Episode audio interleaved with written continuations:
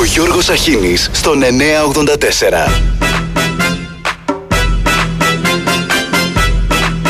Καλημέρα, καλημέρα. Είμαστε στην Τρίτη, έχει 20 ο μήνας. Καλημέρα Γρηγόρη, καλημέρα. Μια βόλτα στο σούπερ μάρκετ με food bus. Μπαίνει στο σούπερ μάρκετ, καλέ όχι τώρα, το Φλεβάρι. Μη βιάζεστε. Με όπλο τα 22 ευρώ μηνιαίως του food pass Μητσοτάκη. Πριν μπεις, έχεις κάνει με το κομπιουτεράκι τη διαίρεση και βλέπεις ότι ισοδυναμεί με 0,73 του ευρώ την ημέρα. Αν έχεις το θάρρος να τα ζητήσεις μετρητά, κας, διαπιστώνεις ότι πέφτουν στα 0,58 ευρώ την ημέρα γιατί είναι το 80%. Αλλά εσύ εκεί γενναίος μπαίνεις στους διαδρόμους του σούπερ μάρκετ. Μπαίνεις και κάνεις και τον εξής τρασίτατο συλλογισμό.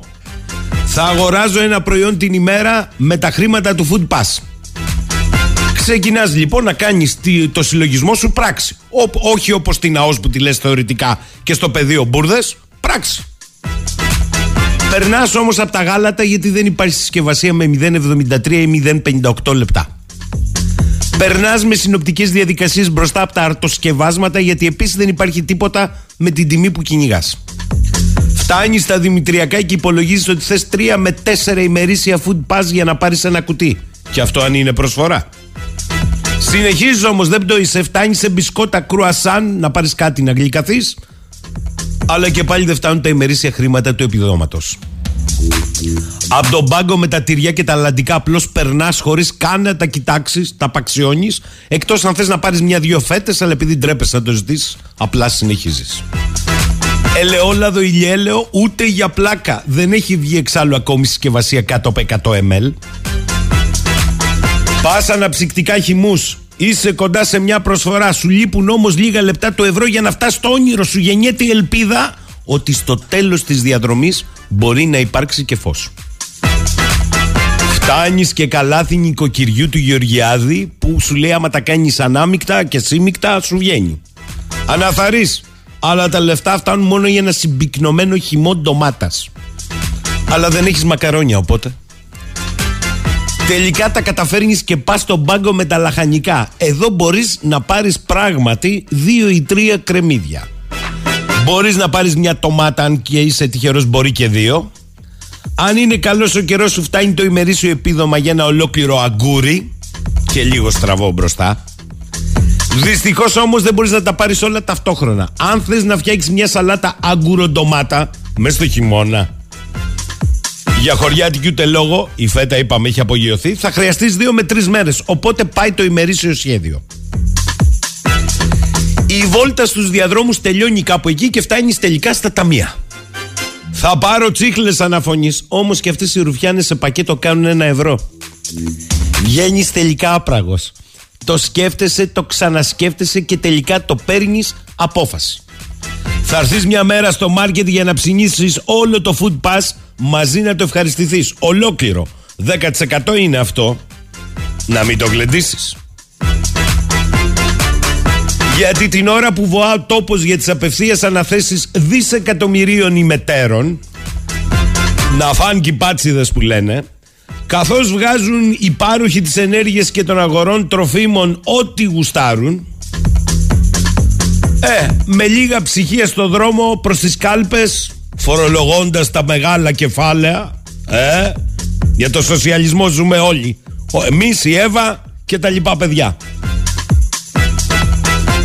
Άραγε, λέω εγώ τώρα, ο Πρωθυπουργός, ο Υπουργός Οικονομικών, για πόσες μέρες θα μπορούσε να είναι χορτάτη η οικογένειά του με το food pass που παρουσιάστηκε ως πανάκια για την πείνα του Κοσμάκη; Αν θυμάμαι καλά, σε παλιότερη συνέντευξη είχε τρομάξει μπροστά στο ενδεχόμενο να ζήσει με το μηνιάτικο που παίρνει η συντριπτική πλειοψηφία των Ελλήνων. Τι θυμάστε; Αλλά τότε ήταν της αξιωματικής αντιπολίτευσης.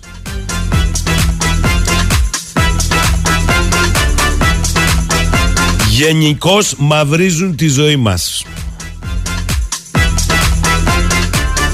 Γιατί 22 ευρώ το μήνα για φαΐ, δηλαδή το χρόνο 240 και τη δεκαετία 2 400, Στα 30 χρόνια 7,5 χιλιάρικα. 7,5 χιλιάρικα για φαΐ Νικολάκη. Στα 30 χρόνια. Υπάρχουν πιο απλές ε, διέξοδοι. 60.000 ευρώ για μια τιμητική συμμετοχή σε αμαρτωλή μικιό ενός παντσέρι. Η αποζημίωση του άλλοτε κοινοτικού επιτρόπου για ένα χρόνο από το Φεβράριο του 21 στο Φεβράριο του 22 ήταν 5.000 ευρώ μηνιαίος. Ε, δεν το λες και food pass αυτό. Φορολογήθηκε στην Ελλάδα 3.750 το μήνα για τιμητική συμμετοχή. Τι λέγαμε χθες με τον πρέσβη; Οι Γερμανοί πάντως μας λένε θα ακολουθήσουν και άλλες εμπιστευτικές απόρριτες συναντήσεις Ελλάδας-Τουρκίας. Πάνω από το Αιγαίο γίνεται του κουτρούλιο γάμος. Ο Ακάρ βγάζει και βίντεο fake βίντεο σήμερα πως οι Έλληνες παραβιάζουν τον εναέριο χώρο της Τουρκίας. Αλλά οι Γερμανοί λένε θα συνεχίσουμε στο πλαίσιο της αποκλιμάκωσης. Πως το πω ο πρεσβευτής εκλογές έχουμε μπροστά. Την ηρεμία μας θέμε ναι, ναι, ναι, Δημήτρη, παρετήθηκε από τον οργανισμό Find Impunity. Πω, πω, πω, καταπολέμηση της διαφθοράς υπέρ της εντιμότητας ήταν εκεί μέσα. Τάκη, συμφωνώ. Η εισαγγελέας του αερίου πάγου δεν είναι ιονή υπουργός ούτε κυβερνητικός εταίρος. Αυτός το ξέρει. Αυτό είναι ένα θέμα. Έχεις δίκιο.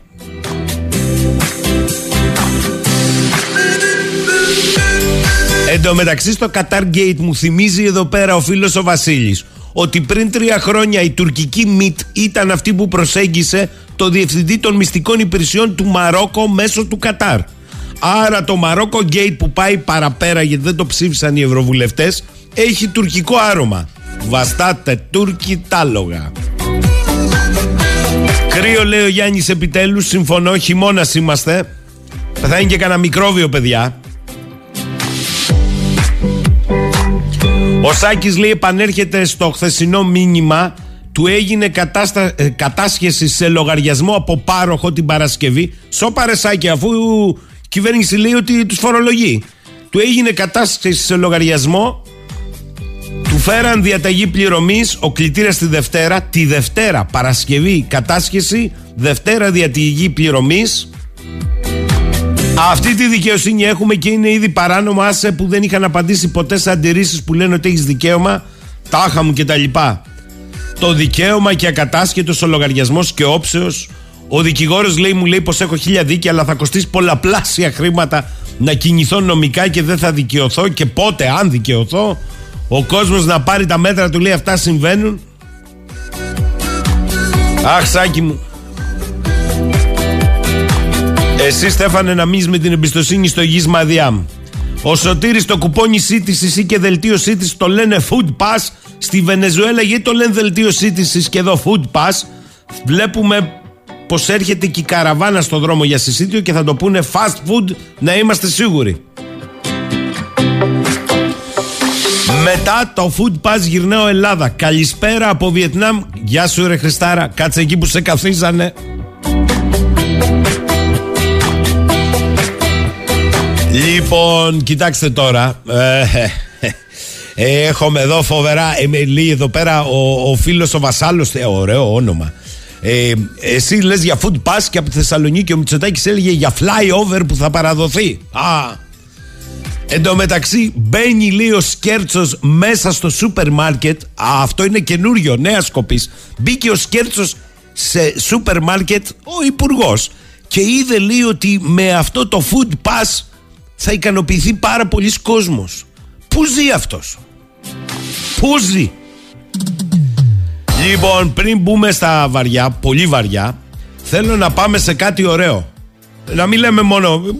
Μα κατηγορείτε και δικαίως ότι είμαστε γκρίνια, γκρίνια. Σήμερα θα ξεκινήσουμε με κάτι ωραίο. Και είναι ωραίο γιατί είναι από έναν πολύ δικό μας άνθρωπο, Ηρακλειώτη. Μεγάλη επιτυχία. Το Λογοτεχνικό Ίδρυμα Ουράνι της Ακαδημίας Αθηνών απονέμει τον έπαινο για το σύνολο του έργου του στην ιστορική μυθιστηριογραφία στον Νίκο τον Ψηλάκη.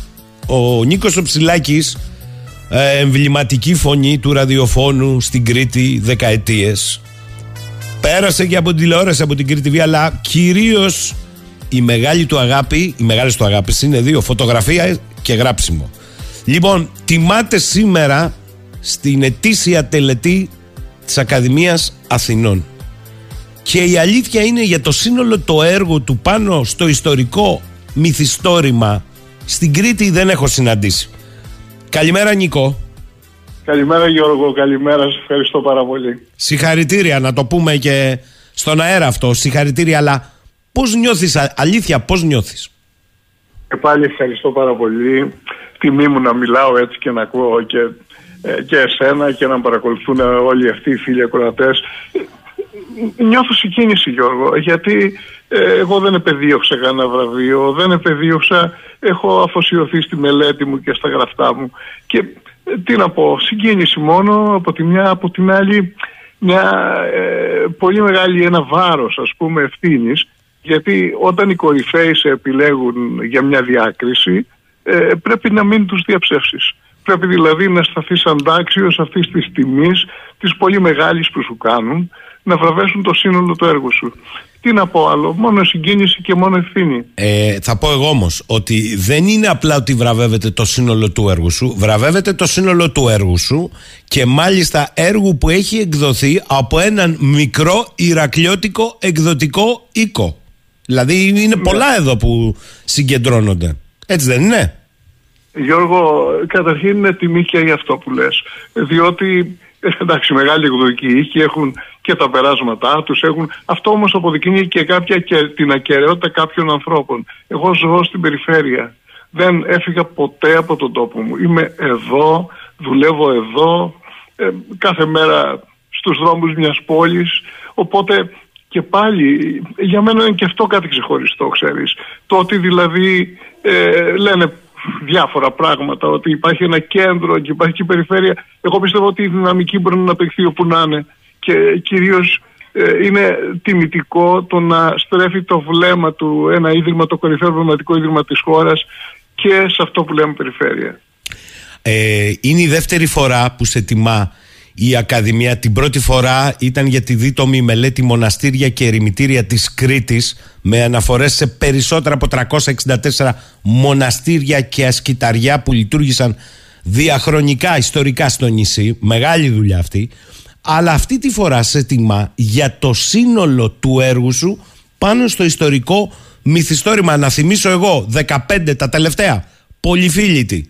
Ε, να θυμίσω και οι θάλασσες σωπαίνουν, το κάναμε και τηλεοπτικό, έγινε το έλα να δεις, ήταν η βήθηση του πλοίου Ταναής, η ιστορία του πώς χάθηκε η εβραϊκή κοινότητα της Κρήτης ουσιαστικά, η κραυγή των απόντων. και, και, το, και την Πολυφίλητη είχα την τιμή να με φιλοξενήσει στην εκπομπή. Στην κουβεντιάσαμε και την Πολυφίλητη, την πολιορκία του Χάνδακα. Άρα, ε, Νίκο, εδώ είναι κάτι διαφορετικό. Δηλαδή, το, το σύνολο έργο, εγώ μπορεί να κάνω και λάθος, αλλά στην Κρήτη, άλλον δεν έχω δει να έχει πάρει για το σύνολο του έργου του. Νομίζω ότι δεν έχει βρεθεί κανένας πανελλαδικά για το σύνολο του έργου στο ιστορικό μυθιστόρημα. Νομίζω. Ε, μου έκανε εντύπωση και εμένα και το ψάξα. Βέβαια ε, δεν μπόρεσα να βρω περισσότερα στοιχεία. Ρώτησα κιόλας.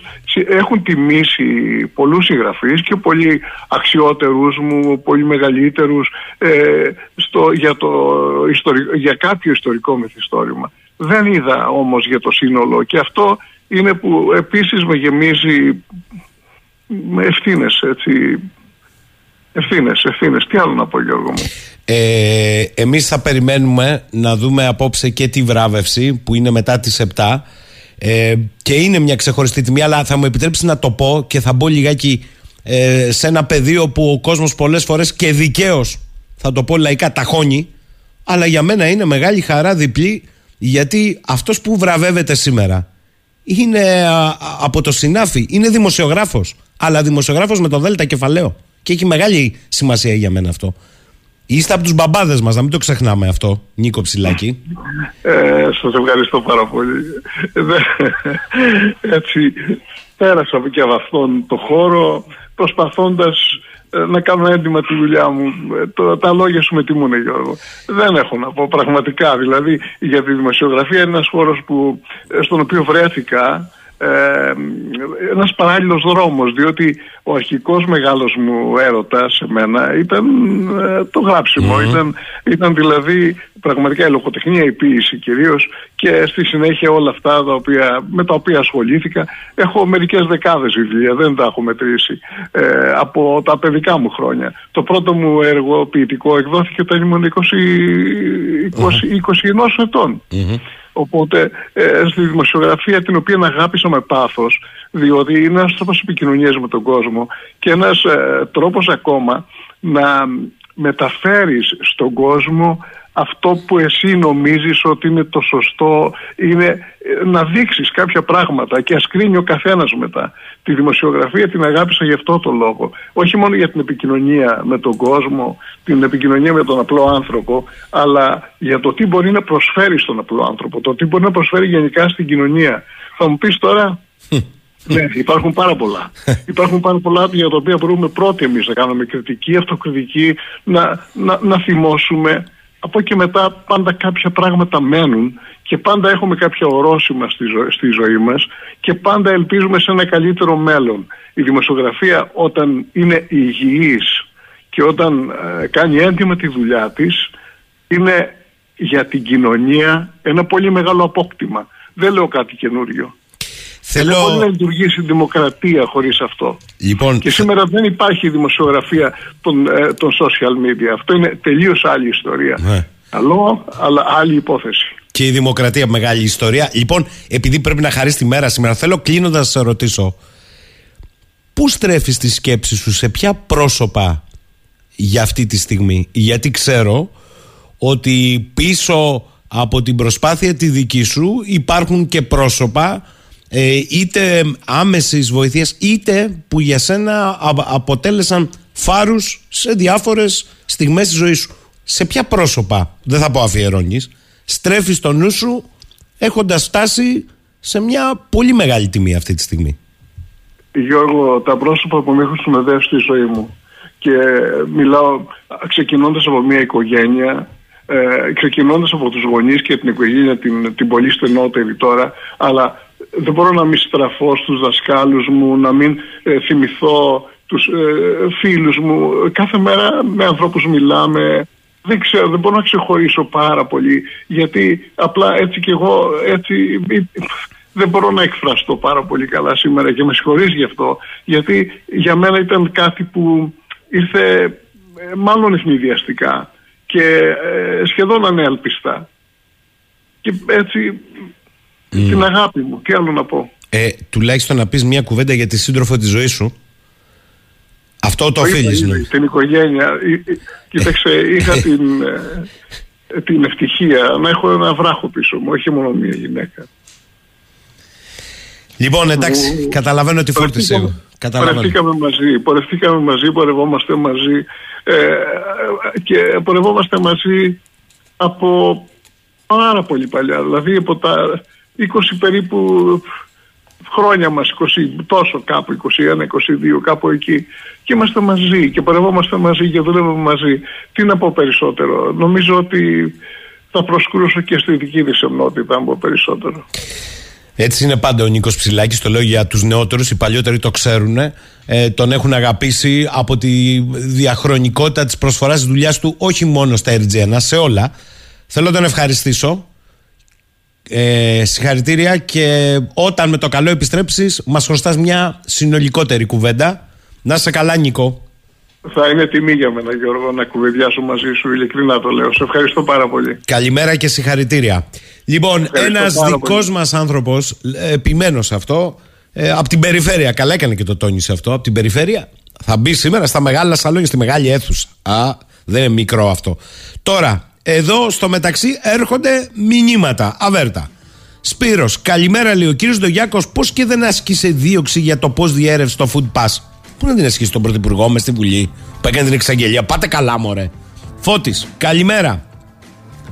Υπάρχει ένας όρος, ένα συνέστημα που λέγεται ενσυναίσθηση. Άι, καλά, φώτη. Εμείς εδώ στα τηλεφωνικά κέντρα εξυπηρέτηση πελατών είναι το Α και το Ω που πρέπει να έχουμε. Αυτή, βρε Γιώργο, είναι σίγουρα το μόνο που δεν έμαθαν ποτέ και πώς να το μάθουν. Πώς να νιώσουν κάποιον που παίρνει για μισθό όσα δίνουν αυτοί για να ταΐζουν τα κατοικίδια τους. Εχθές άκουσες μήπως πόση σύνταξη ισοβίως λαμβάνουν και οι ευρωβουλευτές; Πόσα λαμβάνει ο Αβραμόπουλος σύνταξη ήδη; Και θέλουμε όλοι αυτοί να καταλάβουν εμάς λέει ο Φώτης. Εντάξει πήγε τιμητικά και σε μία μικιό γιατί δεν φτάναν τη σύνταξη 5.000 το μήνα. Εντάξει. 3.700 φορολογημένα. Ο Γιάννης λέει τώρα με αυτό το full πας γκαστρούνου το λαό. Χα Α, με αυτό το food pass γκαστρώνουμε το λαό. Μάλιστα. Ηλίας, Γιώργο, θα πω κάτι είναι αστείο, αλλά δεν φταίω εγώ. Υπάρχει ο νόμος Γκουαϊδό του Μητσοτάκη. Αναρωτιέμαι όμως, γιατί γίνεται τόση κουβέντα για την απλή αναλογική ή ενισχυμένη ή πια συνεργασία τάχα μου μετεκλογικά. Θα ορκίσουμε πρωθυπουργό στην πλατεία; Τι πειράζει; Ο Γιάννης λέει: Η δημοσιογραφία που κάνει ο κύριος Νίκος Ψηλάκης δεν, είναι το μόνο, δεν είναι το μόνο το σήμερα, είναι το μέλλον της Κρήτης. Μπράβο, Γιάννη, συμφωνώ μαζί σου. Άφησε μεγάλη παρακαταθήκη ο Ψηλάκης. Αυτό είναι αλήθεια. Και βεβαίως δεν τιμήθηκε στη δημοσιογραφία. Τιμήθηκε όμως τη μεγάλη άλλη αγαπημένη του. Θα μου πεις ποτέ δεν είναι αργά. Ποτέ δεν είναι αργά. Ο φίλος μου ο Ηλίας, καλημέρα στην πατρίδα εκεί. Λαμία, πού θα τα βάλουμε τόσα τρόφιμα; Δεν τα παίρνουν τα ντουλάπια. Είδες, να, ορίστε. Αυτούς βλέπει σαν τον Ηλία ο Σκέρτσος και μπήκε στο σούπερ μάρκετ σήμερα λέει πρωί πρωί πριν βγει στην εκπομπή και αναγάλιασε η καρδιά του. Πάμε τώρα στον πρώτο φιλοξενούμενο σήμερα συχνότητα του 984 και καλό φίλο της εκπομπής, τον κύριο Κώστα Πικραμένο, ο οποίος βεβαίως ε, πλέον με την ιδιότητα του εμπειρογνώμονα πάνω σε θέματα μυστικών υπηρεσιών, οργανώσεων κτλ. του Ευρωπαϊκού Κοινοβουλίου, όπως αντιλαμβάνεστε, καθημερινά ασχολείται πρώτα-πρώτα με αυτό που είναι η κορονίδα, το κερασάκι στην Τούρκτα λέγεμε, διότι είπαμε χθες τι γίνεται με το lobbying, το Qatar Gate. Καλημέρα κύριε Πικραμένε. Καλημέρα κύριε Σαχίνη, σε εσάς και τους ακροατές σας. Λοιπόν, για να ξεκινήσουμε από το Qatar Gate, διότι σήμερα έχουμε ε, τη, γαλλική, τη βελγική Le Soir και τη Repubblica να μιλούν για την ομολογία της Αντιπροέδρου, της Ελληνίδας κυρίας Καηλή, ότι ήξερε για τον Παντσέρι και τις βαλίτσες με τα χρήματα 750.000 ευρώ είπε από τον, στον πατέρα της πάρτα και βγάλει τα έξω από το σπίτι. Μαζί με τον Πιμπερό. Μαζί με τον Πιμπερό. Πού βρισκόμαστε όμως; Ε, ναι, ε, ακού, ακούστε, και εγώ παρακολουθώ όπως νομίζω οι περισσότεροι τα βελγικά ΜΜΕ τα οποία μιλούν ήδη για τμηματικές αν θέλετε ομολογίες της κυρίας ε, Καηλή εν ώψη της ε, εξέτασής της από τον ανακριτή την, ε, την Πέμπτη. αυτό που βγήκε εχθέ είναι ότι ο Παντσέρη ο οποίος ήταν σε τηλεφωνική νόμιμη συνακρόαση όπως λέμε ε, πιάστηκε με την γίδα στην πλάτη να μιλάει με τη σύζυγό του η οποία είχε μεταβεί στο Μαρόκο και μάλιστα για να μην μιλάμε για χρήματα μιλούσαμε για τα κουτιά Τη ρωτούσε λοιπόν αν τα κουτιά τα έχει παραλάβει, αυτή χασκογελούσε και αυτός απαντούσε πάλι με χασκογέλια. Αυτά λοιπόν έχουν βγει αυτή τη στιγμή στα βελγικά ΜΜΕ. Εν ολίγης, ε, είναι αυτό που συμβαίνει πάντα προκειμένου να σώσω το πετσί μου, δίνω στεγνά τους άλλους. Ο μόνος που το έχει πάρει πάνω του ολοκληρωτικά είναι ο σύντροφος της κυρίας Καηλή, ο οποίος θέλει να θέσει εκτός κάδρου την, ε, την κυρία Καηλή αλλά νομίζω ότι το μπιμπερό τελικά δεν έχει γάλα, έχει οξύ και θα καεί η κυρία Καλή. Ε, δεν μου λέτε, μιας και το είπατε τώρα για, για αυτές τις τηλεφωνικές υποκλοπέ με το ναι. Μαρόκο. Με το Μαρόκο. Ναι, με το ε, Μαρόκο. Θυ, θυμήσαμε εμείς κάτι που είχατε πει κι εσείς πριν τρία χρόνια. Η ΜΙΤ πήγε ο Χακάν Φιντάν στο Μαρόκο και είχαν ανταλλαγή απόψεων με τις εκεί μυστικές υπηρεσίες. Μπορεί όλο αυτό το σύστημα Κατάρ, Μαρόκο, Τουρκία να διαπλέκεται; Όχι, δεν, ε, μην μπούμε σε αυτή την, ε, τη λογική. Το Μαρόκο έχει παραδοσιακά πολύ καλές σχέσεις με το Ισραήλ από τη δεκαετία του 50. Ε, άλλωστε ήταν μεγάλη εβραϊκή κοινότητα στο Μαρόκο και μάλιστα η λογική ήταν δώσε μου πίσω τους Εβραίους να έρθουν στο Ισραήλ και εγώ θα σε βοηθήσω με την σοσιαλιστική κομμουνιστική αντιπολίτευση που είχε αναπτυχθεί τότε στο Μαρόκο και δεν ήθελε το μονάρχη. Είναι μια άλλη κουβέντα. είπαμε ότι οι υπηρεσίες πληροφοριών πάντα βρίσκονται ένα βήμα μπροστά σε σχέση με τα κράτη και τις δημο... διπλωματικές σχέσεις. Διότι το προϊόν που πουλάνε και αγοράζουν είναι η πληροφορία.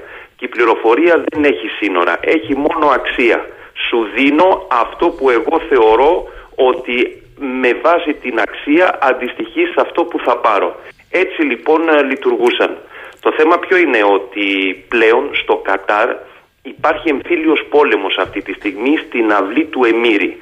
Δηλαδή ο ίδιος ο Εμμύρης του Κατάρ που τον είδαμε προχθές στην τελετή Ναι, ναι. του, του, του, του Μουντιάλ ε, κατηγορεί ευθέω τον Υπουργό Εργασίας. Είναι ο κύριος που τον βλέπουμε στη φωτογραφία με την κυρία Καηλή ότι αυτός ουσιαστικά με τον πρέσβη του Κατάρ στις Βρυξέλλες κινούσανε το μετρητό. Διότι έχει μεγάλο μπάτζετ τα λεγόμενα ε, κονδύλια, τα μυστικά κονδύλια το συγκεκριμένο Υπουργείο. Και έχει μπλέξει ο συγκεκριμένος και σε προηγούμενες υποθέσεις.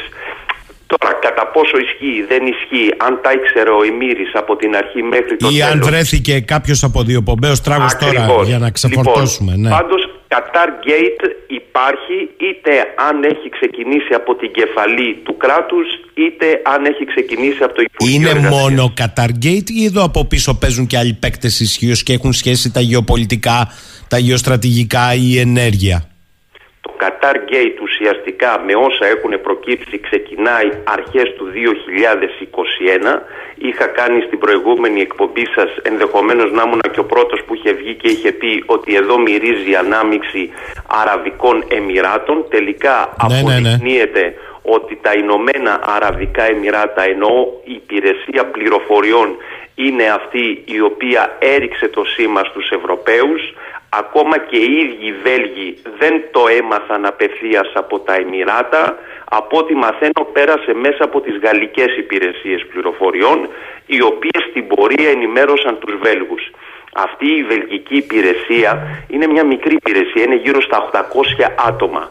Καταλαβαίνετε ότι στις Βρυξέλλες που είναι η πρωτεύουσα των κατασκόπων και των ε, λομπιστών μια υπηρεσία των 800 ατόμων που έχει να ασχοληθεί και με την Ισλαμική τρομοκρατία δεν προλαβαίνει τα πάντα. Που σημαίνει ότι και οι Βέλγοι έλαβαν το σήμα από τους Γάλλους, οι Γάλλοι από τα Εμμυράτα. Αυτή είναι μέχρι τώρα η χνηλάτιση που μπορούμε να κάνουμε. Και μετά βέβαια σχηματίστηκε δικογραφία και την ανέλαβε ο γνωστός ε, εισαγγελέας. Ε, ρωτάει εδώ ο φίλος ο Μιχάλης από τη Ρόδο, μήπως Ναι. μπορεί ο κύριος Πικραμένος να μας πει πολύ γρήγορα τις σχέσεις της ΜΙΤ με τις καταριανές μυστικές υπηρεσίες, γιατί για κάποιους λέει είναι το αυτό και το ίδιο. Ναι, όταν λέμε Κατάρ, Κατάρ είναι 300.000 πολίτες. Τι περιμένετε να έχουν ως υπηρεσίες πληροφοριών, να έχουν κάποιες εκατοντάδες άτομα, η όλη εκπαίδευση, ο όλος εξοπλισμός, η λεγόμενη εμπειρία που μπορεί να αποκτήσουν περνάει από τις λεγόμενες φιλικές χώρες. Ναι, η ΜΙΤ αυτή τη στιγμή κάνει σεμινάρια όχι μόνο στις καταριανές υπηρεσίες πληροφοριών αλλά και σε άλλες υπηρεσίες και από τη Λιβύη και από το βόρειο Ιράκ, νότιο Κουρδιστάν εκεί είναι η λεγόμενη φατρία των Μπαρζανί με την αντίστοιχη υπηρεσία πληροφοριών που είναι η Παραστίν.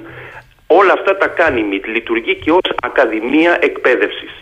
Ε, είδατε ότι δεκάδες χιλιάδες αστυνομικοί Τούρκοι είχαν πάει στο, στο Μουντιάλ για να περιφρονήσουν την ασφάλεια του Κατάρ. Το Κατάρ δεν έχει από μόνο του ε, ανθρώπινο δυναμικό, έχει όμως το χρήμα και με το χρήμα προσπαθεί να καλύψει τα κενά του. Ε, πείτε μου λίγο, ε, γιατί είστε σε επαφή διαρκώς με ευρωβουλευτές, εμπειρογνώμονες Ναι, του βεβαίως. Ευρωπαϊκού. Ναι. Ε, αυτή η ιστορία που μία μπαίνει, μία βγαίνει από το κάδρο ο Έλληνας επίτροπος στην Κομισιόν, ο Μαργαρίτης Χινάς. Ναι. Η ιστορία Δημήτρη Αβραμόπουλου που συνεχίζουν οι εφημερίδες, απάντησε χθες ο πρώην επίτροπος, ε, παραδεχόμενος βεβαίως ότι επί ένα χρόνο ελάμβανε τα 5.000 ευρώ χωρίς να γνωρίζει, λέει, τι γινόταν σε- με τη ΜΚΟ. Όλα αυτά, τι εικόνα υπάρχει; Προς το παρόν είναι στη λογική των ψηφίρων, διότι και οι ευρωβουλευτές μην νομίζετε ότι έχουν πρόσβαση περισσότεροι. Πέρα από την ψήφο, τις επαφές με τα κοινωνικά δίκτυα και κάποιες κοινωνικές εκδηλώσεις στα πέριξ ε, του Ευρωκοινοβουλίου, δεν έχουν πολλά ταραβέρια για να το πούμε λαϊκά. Τα λιγούρια, το είχα πει και την προηγούμενη φορά, δεν είναι περισσότερα από 10, 20, 30. Αυτοί δηλαδή οι οποίοι έχουν τα δίκτυά τους και από πίσω έχουν τις ΜΚΟ. Που σημαίνει και οι ίδιοι ευρωβουλευτές προσπαθούν μέσα από ανοιχτές πηγές ή από άλλα κανάλια να ενημερωθούν. Πάντως υπάρχει μια περιραίουσα ατμόσφαιρα η οποία δεν είναι καλή διότι αρχίζουν όλοι τώρα και αναμοχλεύουν, ψάχνουν τα αρχεία τους, τα δευτέρια τους, γιατί ο Τάδε ψήφισε με αυτόν τον τρόπο τότε, μήπως είχε επαφή με τον άλλον. Αυτή η δουλειά γίνεται αυτή τη στιγμή, όχι μόνο στο Ευρωκοινοβούλιο, αλλά και στην, ε, στην Κομισιόν. Mm. Όσον αφορά τον κύριο Αβραμόπουλο, από τη στιγμή που βγαίνει και ουσιαστικά τεκμηριώνει και την πηγή των 60.000, τώρα τα 60 χιλιάρικα με τα ποσά που κυκλοφορούν δεξιά-αριστερά με βαλίτσες ή χωρίς βαλίτσες, καταλαβαίνετε ότι είναι πασατέμπο. Ναι, πασατέμπο. Μισό, τι, τι, τι, τι, πασατέμπο. Τι λέτε κύριε Πικραμένε, πέστε το στον άλλον που πρέπει να ζήσει με 22 ευρώ. Φου πασατέμπο 5 χιλιάρικα το μήνα. Για την του Παντσέρι, όχι για τον Έλληνα που πάει στο σούπερ μάρκετ. Μάλιστα, μάλιστα. Λοιπόν, το καταλαβαίνετε. Αυτό που θέλω να πω είναι ότι ο κύριος Αβραμόπουλος ήταν υποψήφιος για τη θέση εκπροσώπου της Ευρωπαϊκής Ένωσης για τις χώρες του κόλπου. Και ο αντίπαλος, και ο, αντίπαλος, ο ναι, Ιταλός Ντιμάιος. Μήπως ναι. λοιπόν εδώ είναι το παιχνίδι χτύπημα κάτω από τη ζώνη, λέω μήπως. Θέλω να πω ότι ενδεχομένως αυτές οι μη κυβερνητικές οργανώσεις πέρα από το ξέπλυμα μίζας ναι. ε, λειτουργούσαν ενδεχομένως και ως προθάλαμος για να μπορεί κάποιος με την καλή την έννοια, δεν το πάω πονηρά, να έρθει σε επαφή με χώρες και αύριο μεθαύριο να θέσει και υποψηφιότητα για συγκεκριμένο πόστο. Ε, αν υπάρχει θέμα με τον κύριο Αβραμόπουλο ή όχι, θα φανεί από την ε, υποτίθεται ροή του χρήματος. Προς το παρόν δεν έχει βγει κάτι συγκεκριμένο. Όπως συμβαίνει και με τον, ε, και με τον κύριο Σχοινά, ότι δεν έχει προκύψει κάτι. Πάντως η πρακτική πάντα των ε, Καταριανών κάθε φορά που πάταγε στο πόδι σου στο αεροδρόμιο της Δόχα φεύγοντας ήταν να σου προσφέρουν είτε ένα Πιέρ Καρντέν ή να σου προσφέρουν ένα Ρόλεξ. Είναι μια τακτική πάγια οι περισσότεροι υποτίθεται ότι απέφευγαν αυτά τα δώρα για να μην μπλέξουν. Θα δούμε τελικά τι συμβαίνει. Ε, και προφανώς αυτά καταφανώς είναι κάτι διαφορετικό από την υπόθεση της κυρίας Σπυράκη, ε; Ναι, εδώ έχουμε, ε, να το πούμε, να το ξεκαθαρίσουμε. Μιλούσαμε για τα λιγούρια πριν από λίγο. Αυτοί οι οποίοι πέρα από τα χρήματα που λαμβάνουν νόμιμα από το Ευρωκοινοβούλιο κάνουν και άλλες διευκολύνσεις. Πουλάνε τη λεγόμενη εκδούλευση. Στυλ Παντσέρι ή Τζόρτζι ή Καϊλή θα δούμε τι θα προκύψει.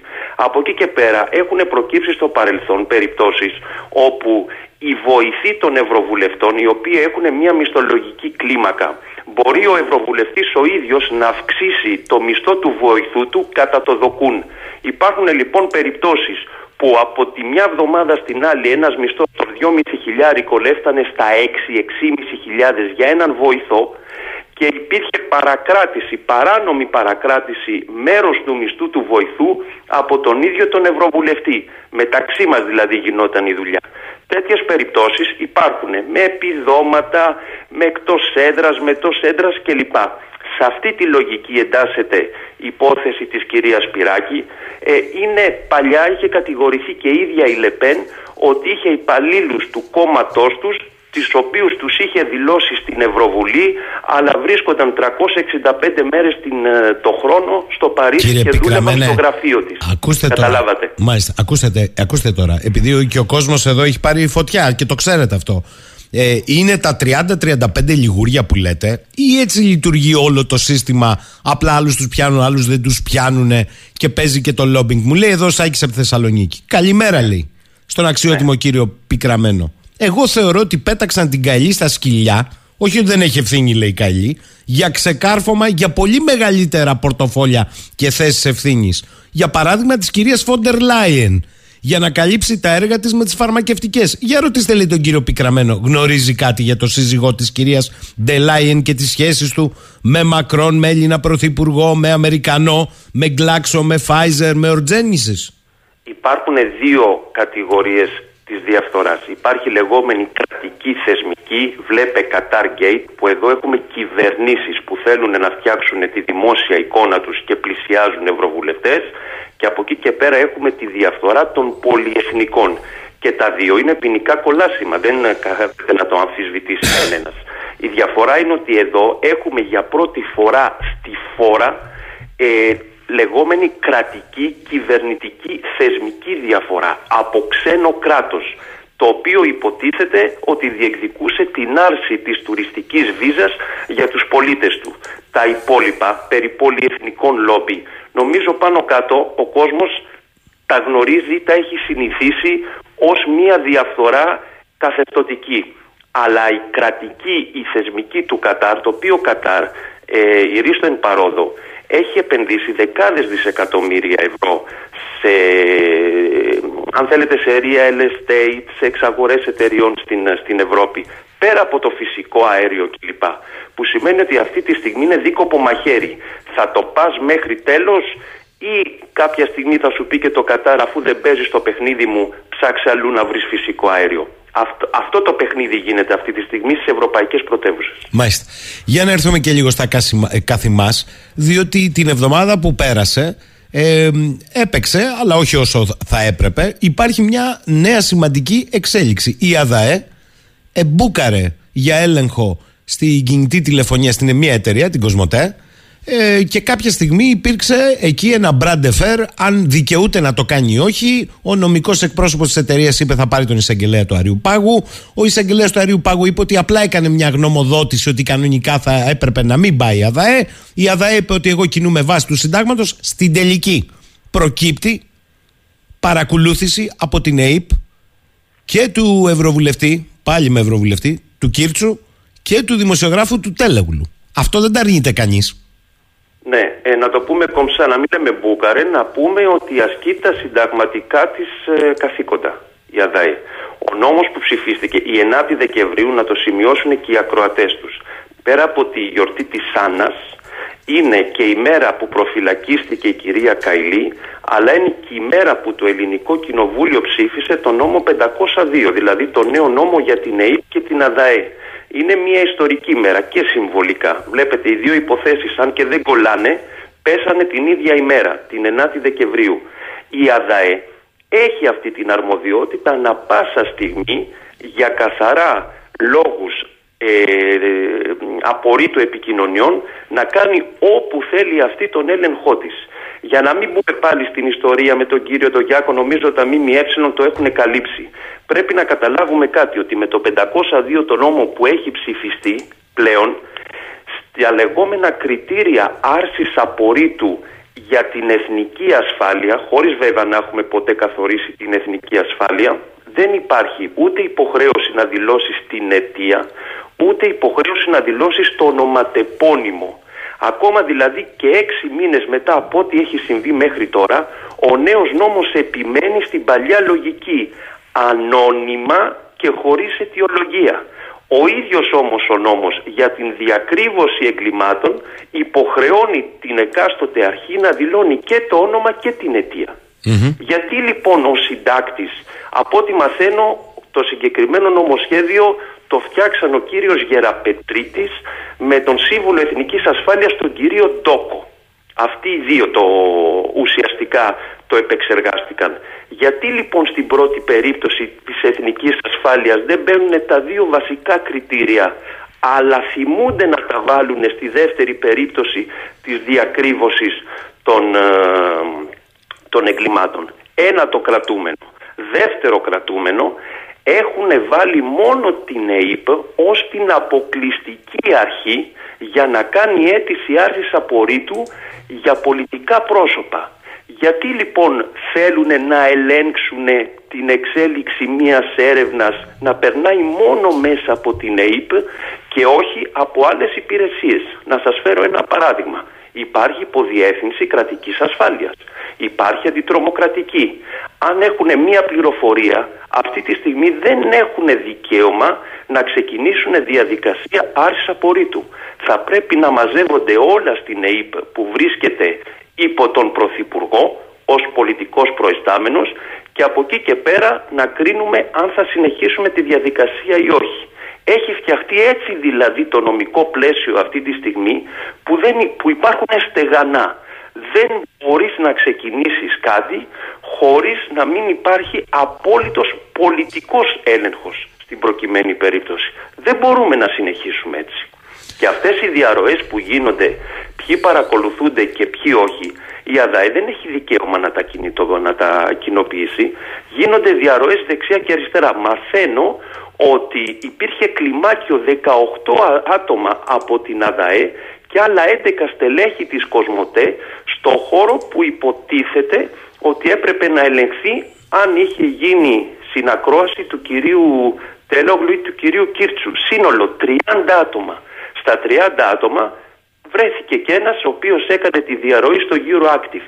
Έτσι θα πηγαίνουμε από εδώ και πέρα. Εγώ ξέρω ε, στα 30 άτομα λέτε εσείς, 100 τόσοι είναι μέχρι στιγμής οι επισήμως παρακολουθούμενοι. Ναι. Ναι, ναι, μισό λεπτό.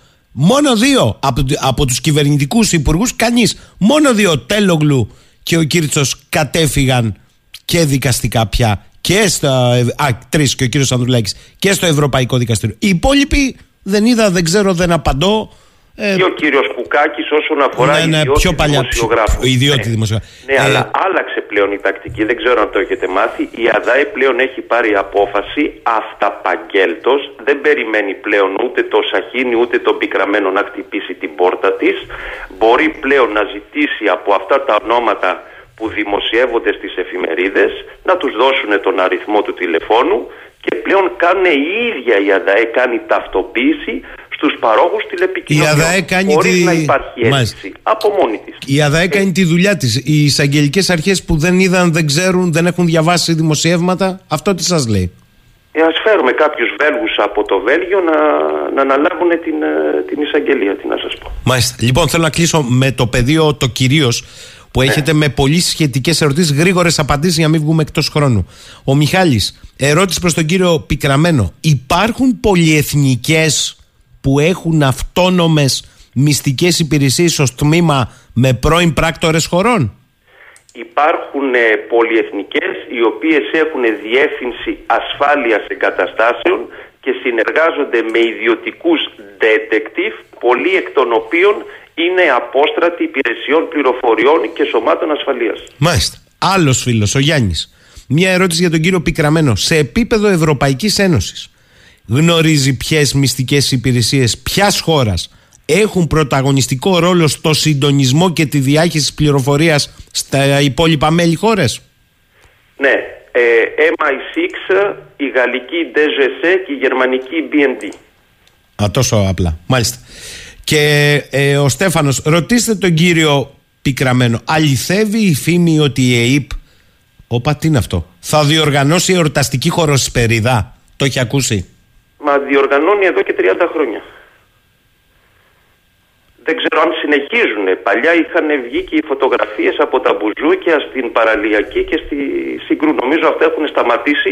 Δηλαδή να πάνε καλεσμένοι, να πάνε καλεσμένοι όλοι συνακρώμενοι εκεί πέρα, θα δείτε τι έχει να γίνει. Μα υπήρχε και λαχνή και μάλιστα υπήρχε φωτογράφος ο οποίος στην έξοδο από, τα, από το κέντρο διασκέδασης μπορούσε να αγοράσει ο κάθε ένα τη φωτογραφία με τα γαρίφαλα και τα τριάντα. Των πρακτόρων μας. Το, ναι, τον, Μα, ναι, για να ξέρουμε τι λέμε. Πείτε του όπως θέλετε. Εγώ δεν θα τους πω πράκτορες. Εντάξει, εγώ, εγώ το λέω. Λοιπόν, καταλάβαμε. Ε, λοιπόν. Καταλάβαμε γιατί είπατε ποιος έφτιαξε το νομοσχέδιο. Ποιος; Ε, από ό,τι ξέρω, κύριος Γεραπετρίτης ε, με την συμμετοχή του κύριου Ντόκου. Μάλιστα. Του Συμβούλου Ασφαλείας. Καλά πάμε. Συμ, του Συμβουλίου Ασφαλείας. Αλλά δεν έχουμε Συμβούλιο Ασφάλεια. Αυτή είναι, αυτή είναι ναι, του Συμβούλου Ασφαλείας. Έχετε δίκιο. Και τέλος, ο φίλος του Σωτήρης, κύριε Πικραμένε, μου λέει: Εδώ βγαίνει ο κόσμος και λέει: Του κάνουν κατασχέσεις λογαριασμούς για το ρεύμα με παράνομες διαδικασίες και ο κόσμος δεν έχει δικαίωμα να βγάλει κουβέντα. Ποια ΑΕΠ τώρα, ποια Ευρωπαϊκή Ένωση. Εδώ ζούμε δικτατορικές καταστάσεις. Έχει πέσει σε κατάθλιψη όλος ο πληθυσμός και στην Ευρωπαϊκή Ένωση. Σε λίγο θα παίρνουμε ψυχοφάρμακα όλοι. Λοιπόν, κοιτάξτε να δείτε, υπάρχει νομικό πλαίσιο. Το θέμα είναι ότι έτσι όπως φτιάχτηκε ο 502, ο οποίος ψηφίστηκε πριν από μία εβδομάδα. σω γι' αυτό το λόγο και ο κύριος Δογιάκος ζήτησε χρόνο από το νομικό σύμβουλο της Κοσμοτέ να το διαβάσει, διότι είναι μιας εβδομάδας νόμος. Λοιπόν, αυτά που γράφει μέσα, οποιοδήποτε αυτή τη στιγμή κάνει προσφυγή στην ΕΣΔΑ, 99,9% θα δικαιωθεί. Το πρόβλημα είναι ότι ενδεχομένως αυτοί που θα προσφύγουν να ζητήσουν και αποζημίωση. Γιατί λοιπόν το δημόσιο θα πρέπει να είναι αυτό που θα τους αποζημιώσει; Να τους αποζημιώσουν αυτοί που έφτιαξαν τον νόμο. Και αυτοί που τόσα χρόνια, και δεν αναφέρομαι μόνο στην ναι, ναι, ναι. κυβέρνηση. Προφανώς. αυτή η ιστορία ξεκινάει το 2007, από τότε που πήραμε το πρώτο σύστημα νομίμων συνακροάσεων από τη γερμανική Cyborg. Μιλάμε για μια ιστορία 15 ετών. Λοιπόν, και η προηγούμενη κυβέρνηση, αν θυμάστε, είναι αυτή η οποία έκανε το κακούργημα πλημέλημα όσον αφορά την παραβίαση των, των επικοινωνιών. Μάλιστα. και η λοιπόν επόμενη που ήρθε. Μισό λεπτό. Και η επόμενη που ήρθε άλλαξε όλα τα άλλα εκτός από αυτό. Ε, το κράτησε αυτό. Ε, Ακριβώς. Ακριβώς. Για να Καταλαβαίνετε λοιπόν. Ναι. Εδώ λοιπόν, γι' αυτό είχα πει μια φορά και κάποιοι το, το παρεξήγησαν. Λέει ο κύριος Πικραμένος ζητάει μποϊκοτά των εκλογών. Δεν είπα μποϊκοτά των εκλογών. Είπα ότι και η αντιπολίτευση δεν έχει πάρει σοβαρά την υπόθεση. Τη χρησιμοποιούν στα πλαίσια του προεκλογικού παιχνιδιού. Πρέπει όχι μόνο να φτιαχτεί η αρχιτεκτονική εθνικής ασφάλειας, αλλά σε αυτά τα θέματα τα συγκεκριμένα να δούμε πώς λειτουργούν οι έξω, να πάρουμε ιδέες και να το φτιάξουμε. Αυτή τη στιγμή όχι το φτιάξαμε, το χαλάσαμε ακόμα περισσότερο και βλέπω βιομηχανία προσφυγών στο ΕΣΔΑ. Μην φτάσουμε στο σημείο να ξεκινήσει και διαδικασία αποπομπή της Ελλάδας από το Συμβούλιο της Ευρώπης. Γιατί; Ε, διότι από τη στιγμή που θα βγαίνουν προσφυγές του ΕΣΔΑ, τις οποίες το σύστημα, το εντός το σύστημα δεν θα εφαρμόζει, μια φορά, δυο φορές, τρεις φορές, είδατε τι έγινε με την Τουρκία. Ήδη έχουν μπει σε διαδικασία να διώξουν την Τουρκία από το Συμβούλιο της, ε, της Ευρώπης πρέπει να εφαρμόζονται. Και για να εφαρμόζονται αυτές οι αποφάσεις πρέπει να αλλάξει το νομικό πλαίσιο των, ε, των νόμιμων συνακροάσεων. Ποιος θα το κάνει; Η αντιπολίτευση έχει αυτή τη διάθεση. Δεν βλέπω διάθεση ούτε από την αντιπολίτευση. Πάμε για εκλογές κύριε Σαχίνη και δεν υπάρχει συγκεκριμένη συλλογική πρόταση αλλαγής και του νόμου αλλά και των άλλων θεσμικών οργάνων που πρέπει να γίνουν. Ούτε από, ούτε από τα ίδια τα θύματα. Δηλαδή θα περίμενα αν ήμουν εγώ κύριος Ανδρουλάκης θύμα υποκλοπών να είμαι αυτός ο πρώτος που θα βγει και θα πει πρέπει να γίνει ένα, δύο, τρία, τέσσερα, πέντε πράγματα. Διάβασα αυτά που, αυτά που προτείνει ο ίδιος. Είναι αληθή σε κάποιον που κάει και το δέρμα του. Εδώ πρέπει να βγει το απόστημα. Γιατί έχει κάνει μήνυση σε αυτούς που φέρονται να είναι υπεύθυνοι των παρακολουθήσεων του; Το ξέρει, όχι, μάλιστα. Λοιπόν, λοιπόν, οπότε μην περιμένετε από τις κυβερνήσεις να η κυβέρνηση, ε, πώς το λένε, η δράση φέρνει αντίδραση. Αν εσύ ως αντιπολίτευση δεν είσαι σοβαρός να φέρεις το πράγμα ως εμεί, πώς το λένε, μέχρι τέλους και κάθε κυβέρνηση θα συνεχίσει τη δουλειά της. Δηλαδή, είναι, έτσι λειτουργεί το σύστημα. Κώστας Πικραμένος, τον ευχαριστώ για μια φορά ακόμη. Θα τα ξαναπώ μαζί του. Εδώ δεν θα πλήξουμε, είναι δυστυχώς. Ε, νομίζω η Πέμπτη θα είναι μεγάλη Πέμπτη. Γιατί; Ε, λόγω Καηλή. Α, αυτό εννοείται. Θα δούμε. Λόγω Καηλή. Ε, ναι, γιατί πρέπει, να, πρέπει να ταΐσουμε και το παιδί. λοιπόν, ευχαριστώ τον κύριο Πικραμένο. Καλημέρα. Τι έλεγε πριν από λίγο ο ειδικός εμπειρογνώμονας σε θέματα μυστικών υπηρεσιών, παρακολουθήσεων και διαφθοράς του Ευρωπαϊκού Κοινοβουλίου γίνεται όλο και καλύτερο. Πριν Αλέκτορ φωνήσε. Λοιπόν, σήμερα στην επικαιρότητα μπορεί μια χωματουργική εταιρεία να εκδίδει εικονικά τιμολόγια σε εταιρεία δημοσκοπήσεων ότι κάνει για λογαριασμό της δημοσκοπήσεις και η ίδια χωματουργική εταιρεία να έχει, να έχει εκδώσει και τιμολόγια για την εξαγορά πανάκριβου ηλεκτρονικού εξοπλισμού μίας από τις εταιρείες που φέρεται να διακινούσε το παράνομο λογισμικό την Κρίκελ. Μπορεί η ίδια εταιρεία η Ιωνία Τεχνική να εκδίδει τιμολόγια. Ρε παιδί μου ρε τι όλα θα τα δούμε στη χώρα αυτή. Εκδίδει τιμολόγια ότι κάνει δημοσκοπήσεις μια εταιρεία χωματουργικών για λογαριασμό της εγκρίτου Μάρκ.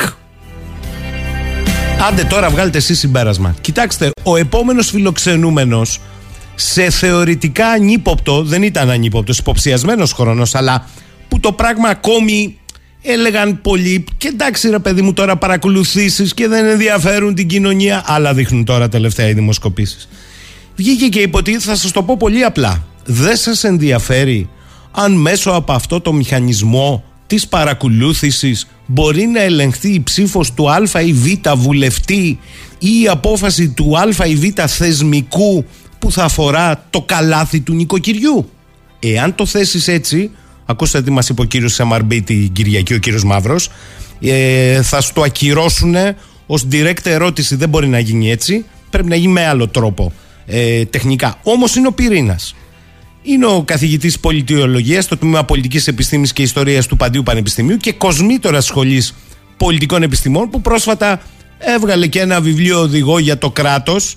Αλλά εδώ το κράτος, πώς το λέει το τραγούδι, σε σκέτο παρακράτος. Ναι. Λοιπόν, είναι ο κύριος Δημήτρης Χριστόπουλος. Καλημέρα, κύριε Χριστόπουλε. Καλημέρα κύριε Σαχίνη. Σας ευχαριστώ για την πρόσκληση και τη φιλοξενία. Ε, πριν δύο μήνες το συζητήσαμε αυτό εκτεταμένο τηλεοπτικά, αλλά πια έχει πάρει άλλο χαρακτήρα, διότι ακόμη και σήμερα βλέπουμε μια εταιρεία δημοσκοπήσεων και αυτή να την έχει αναλάβει χωματουργική εταιρεία που έχει εμπλακεί και σε παράνομα λογισμικά, αλλά την ίδια ώρα η εισαγγελία του Αρίου Πάγου λέει ότι για όλα αυτά είναι οι δημοσιογράφοι. Όχι, η εισαγγελία του Αρίου Πάγου δεν αρκείται στο να πει για όλα αυτά είναι οι δημοσιογράφοι.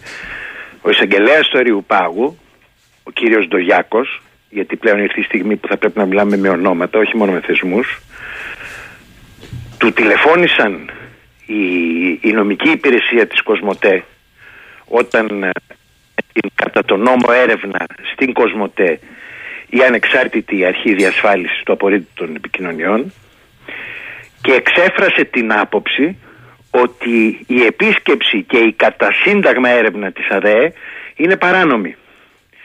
Αυτό διαβιβάστη από την νομική υπηρεσία του Κοσμοτέ, της Κοσμοτέ στο κλιμάκιο της ΑΔΕ που έκανε την έρευνα και το κλιμάκιο της ΑΔΑΕ είπε ότι οκ, δώστε μας ένα γραπτό από το οποίο προκύπτει ότι ο εισαγγελέας του Αρείου Πάγου λέει ότι η έρευνά μας στερείται νομικού ερείσματος. Φυσικά τέτοιο χαρτί όσο είδαν αυτοί είδατε και εσείς και εμείς. Και παραμένει λοιπόν το ερώτημα ποιος είναι ο ακριβώς ρόλος των εισαγγελικών αρχών στη χώρα αυτή διότι αν είναι να εκφράζουν απόψεις προφορικές επί του παρανόμου συνταγματικά κατοχυρωμένων ερευνών και αρμοδιοτήτων των ανεξαρτήτων κατά το Σύνταγμα Αρχών της Ελλάδας τότε τα πράγματα είναι πολύ πιο σοβαρά από αυτό που είδαμε στις αρχές του φθινοπόρου όπου ο Ντογιάκος εκάλεσε τον τέλο και από όλη αυτή την δυσοδεία το μόνο που σκέφτηκε να το ρωτήσει ήταν πώς τα έμαθες αυτά που έμαθες. Κοιτάξτε, επειδή άπτεται και του επιστημονικού σας πεδίου το θέμα, θέλω να σας ρωτήσω, εδώ θεωρείτε ότι είναι το πιο κομβικό σημείο πια στη λειτουργία των θεσμών και της διάκρισης των εξουσιών; Ε, θα απαντήσω όπως απάντησε ο Γκάλης στον ημιτελικό του 87 μέχρι το επόμενο. Μέχρι το επόμενο. Μα φαίνεται ότι δεν έχουμε πάτο. Λυπάμαι που το λέω. Κάθε φορά γίνεται χειρότερο. Δηλαδή, μάθαμε εκείνο. Θυμάστε και όντως το επισημάνετε στην αρχή της ε, προσφώνησής σας ότι από τις αρχές του καλοκαίρι, από τις αρχές του φθινοπόρου, είχαμε με κάποιον τρόπο θορυβηθεί, είχαμε μιλήσει και ραδιοφωνικά και τηλεοπτικά και σας έλεγα ότι αυτή η ιστορία είναι τραύμα που δεν, ε, δεν, δεν φεύγει δεν επουλώνεται ένα τραύμα τέτοιου είδους. Είναι σαν να με καλέσετε στο σπίτι σας, να έρθω εγώ με την κουστοδία μου και φεύγοντας εσείς να ανακαλύψετε ότι εγώ σας έχω κλέψει το ακριβότερο σας οικογενειακό κοιμήλιο. Να με πάρετε ένα τηλέφωνο να μου πείτε ρε Χριστόπουλε, πού είναι να πούμε αυτό το πράγμα που πήρατε; Α σου πω εγώ ξέρω που είναι, άστο όμως τώρα, μυστικό. Αλλά έδιωξα αυτόν που στο πήρε. Και να μου πεις εσύ, μα αφεντικό, εγώ εσένα κάλεσα. Δεν κάλεσα αυτόν που το πήρε. Και να μου πεις εσύ, τελείωσε. Έτσι είναι. Όταν γίνονται επισκέψεις, παίρνει το ρίσκο να σου κλέψει κανείς. Η ιδιωτική ζωή, αυτά που κάνετε εσείς στο τηλέφωνό σας πριν κοιμηθείτε και όχι μόνο, αυτά που κάνω εγώ στο δικό μου τηλέφωνο, αυτά που κάνει ο κάθε άνθρωπος, σημαντικός ή ασήμαντος, φτωχός ή πλούσιος, δυνατός ή αδύναμος, είναι αυστηρά δικά του. Και γι' αυτό το σύνταγμά μας, στο άρθρο 19 παράγραφος 2, χρησιμοποιεί τη διατύπωση απολύτως απαραβίαστο δικαίωμα των τηλεπικοινωνιών. Χρησιμοποιεί τον όρο απολύτως προκειμένου να δείξει πόσο εμφατικό είναι αυτό το δικαίωμα. Βάζει τις εξαιρέσεις που βάζει, η οποία η πρώτη είναι για την εθνική ασφάλεια, η δεύτερη είναι για τη διακρύβωση εξαιρετικά επικίνδυνων εγκλημάτων. Αλλά φαίνεται ότι στο όνομα αυτού του ακορντεόν που ονομάστηκε Εθνική Ασφάλεια στην Ελλάδα από το τέλος του εμφυλίου και ύστερα διαπράττονται οι πιο σημαντικές και οι πιο δυσόδεις καταχρήσεις της αυθαιρεσίας και της βουλημίας του ελληνικού κράτους. Γιατί συζητάμε για βουλημία κύριε Σαχίνη. Συγχωρέστε με, ένα κράτος το οποίο φαίνεται ότι δεν άντεχε να αντισταθεί στον πειρασμό να παρακολουθήσει όχι τον Κουκάκη, όχι τον Τέλογλου, όχι τον Ανδρουλάκη, όχι τον Χατζηδάκη, αλλά χιλιάδες άλλους συμπολιτών μας, σημαίνει ότι έχει εθιστεί σε μια εξάρτηση η οποία ουσιαστικά μοιάζει με όλες αυτές τις δηλητηριώδεις εξαρτήσεις. Όπως ο αλκοολικός ζητάει από το πρωί το ποτό του, Όπως ο Ιρονομανή ζητάει την πρέζα του, έτσι και αυτοί ζητούσαν, θεωρούσαν ότι τους είναι εύκολος. Σου λέει γιατί να μην παρακολουθήσουμε σήμερα και τον Κώστα; Για βάλε, τσάμπα είναι. Υπογραφή εισαγγελέως, πάρε βάλε και στην κατόπιν κανένας δεν μας ελέγχει. Βάλαμε κιόλας και τη διάταξη που λέει ότι δεν πρόκειται να μαθαίνει ο άνθρωπος, οπότε το κλείσαμε το μαγαζί. Ε, μα κράτος είναι αυτό. Ναι, αλλά εδώ προκύπτουν μερικά ζητήματα. Καταρχάς, ο αντίλογος. Είπατε μερικά ονόματα. Ο κύριος Τέλογλου, ο κύριος Κουκάκης, ο κύριος Κίρτσο, ε, ο κύριος Ανδρουλάκης κατέφυγαν είτε σε ευρωπαϊκά δικαστήρια είτε στις αρχές εδώ και ζητούν εξηγήσεις. Υπάρχουν και οι άλλοι, σωρία υπουργών και αξιωματούχων κυβερνητικών που σου λέει δεν με εντάξει και έτσι να είναι. Πρώτον, δεν πιστεύω ότι είναι ο πρωθυπουργός. Και δεύτερον, καθαρός ουρανός σα τραπέζι δεν φοβάται. Α τους να ακούνε. Ε, σας ξαναλέω και το αφήνω στην κρίση του κοινού μας. Αν υπάρχει έστω και ένα πρόσωπο που μας ακούει το οποίο θα ήθελε ή θα ανεχόταν οποιοδήποτε να κρυφακούει τις τηλεφωνικές του επικοινωνίες ή τον τρόπο με τον οποίο διαχειρίζεται την πρόσβασή του στο διαδίκτυο και να μην τον νοιάζει στο όνομα του καθαρού ουρανός αστραπές δεν φοβάται, τότε πάω πάσο. Όμως το δικαίωμα στην ιδιωτικότητα είναι απολύτως απαραβίαστο, διότι είναι σαν και αυτό το ακριβό κοιμήλιο για το οποίο σας μίλησα, κύριε Σακίνη. Είναι η ψυχή μας. Το δεύτερο που θέλω να σας ρωτήσω. Άρα και συγγνώμη, ναι, ακόμα ναι. και αν δεν έχω τίποτα να κρύψω, δεν γουστάρω, δεν θέλω να παρακολουθείτε το τηλέφωνό μου. Εν πάση περιπτώσει, δεν θα σε βάλω σε μισά τώρα το τι κάνω εγώ. Ε, ακούστε τώρα, πριν πάμε στο πολιτικό, γιατί προκύπτει πολιτικό θέμα και για τους θεσμούς. Εδώ είπατε εισαγγελέας του Αριού Πάγου, εισαγγελέα ΣΕΙΠ, που υπέγραφε αφιδός. Δηλαδή έχουν μετατραπεί οι ονείς σε υπουργούς ή κυβερνητικούς εταίρου ή δικαστές. Δικαιούμαι να σας ρωτήσω. Δεν υπουργούς, όχι. Είναι κομμάτια της διοίκησης. Είναι, λειτουργούν περισσότερο ως γενικοί διευθυντές, όχι υπουργοί, γιατί οι υπουργοί αποφασίζουν κιόλας καμιά φορά. Όχι εδώ, όχι στην Ελλάδα. Πιο παλιά αποφασίζαν. Ε, αυτό που βλέπουμε εδώ πέρα είναι την ιδρυματοποίηση της δικαστικής εξουσίας μέσα στους θύλακες των μυστικών υπηρεσιών επί του προκείμενου με αποτέλεσμα αυτή η ιδρυματοποίηση η οποία ξεκινά και από την χωρική της τοποθέτηση η εισαγγελέας της ΕΕΠ είναι μέσα στην ΕΕΠ, είναι, είναι κομμάτι οργανικό μιας υπηρεσίας. Να μην λειτουργεί ως ανεξάρτητο δικαστικό όργανο, αλλά ως μια, όπως σας είπα πριν, ένας κρίκος στην αλυσίδα αυτής της διοίκησης που ονομάζεται μυστικές υπηρεσίες και η οποία πάντα και παντού, όχι μόνο στην Ελλάδα, εξ αντικειμένου είναι θυσμένη στη βρωμοδουλειά. Η σε εισαγωγικά βρωμοδουλειά για την υπεράσπιση της δημόσιας τάξης και της ασφάλειας είναι το job description της, είναι η περιγραφή του ρόλου της.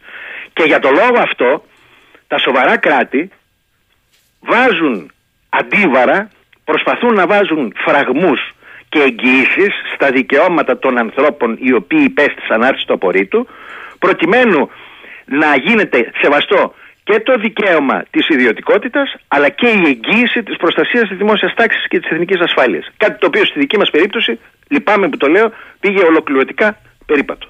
Το επόμενο που θέλω να σας ρωτήσω είναι το εξής. Ο εισαγγελέας του Αριού Πάγου, μιλώντας στην Ένωση Δικαστών και Εισαγγελέων, είπε.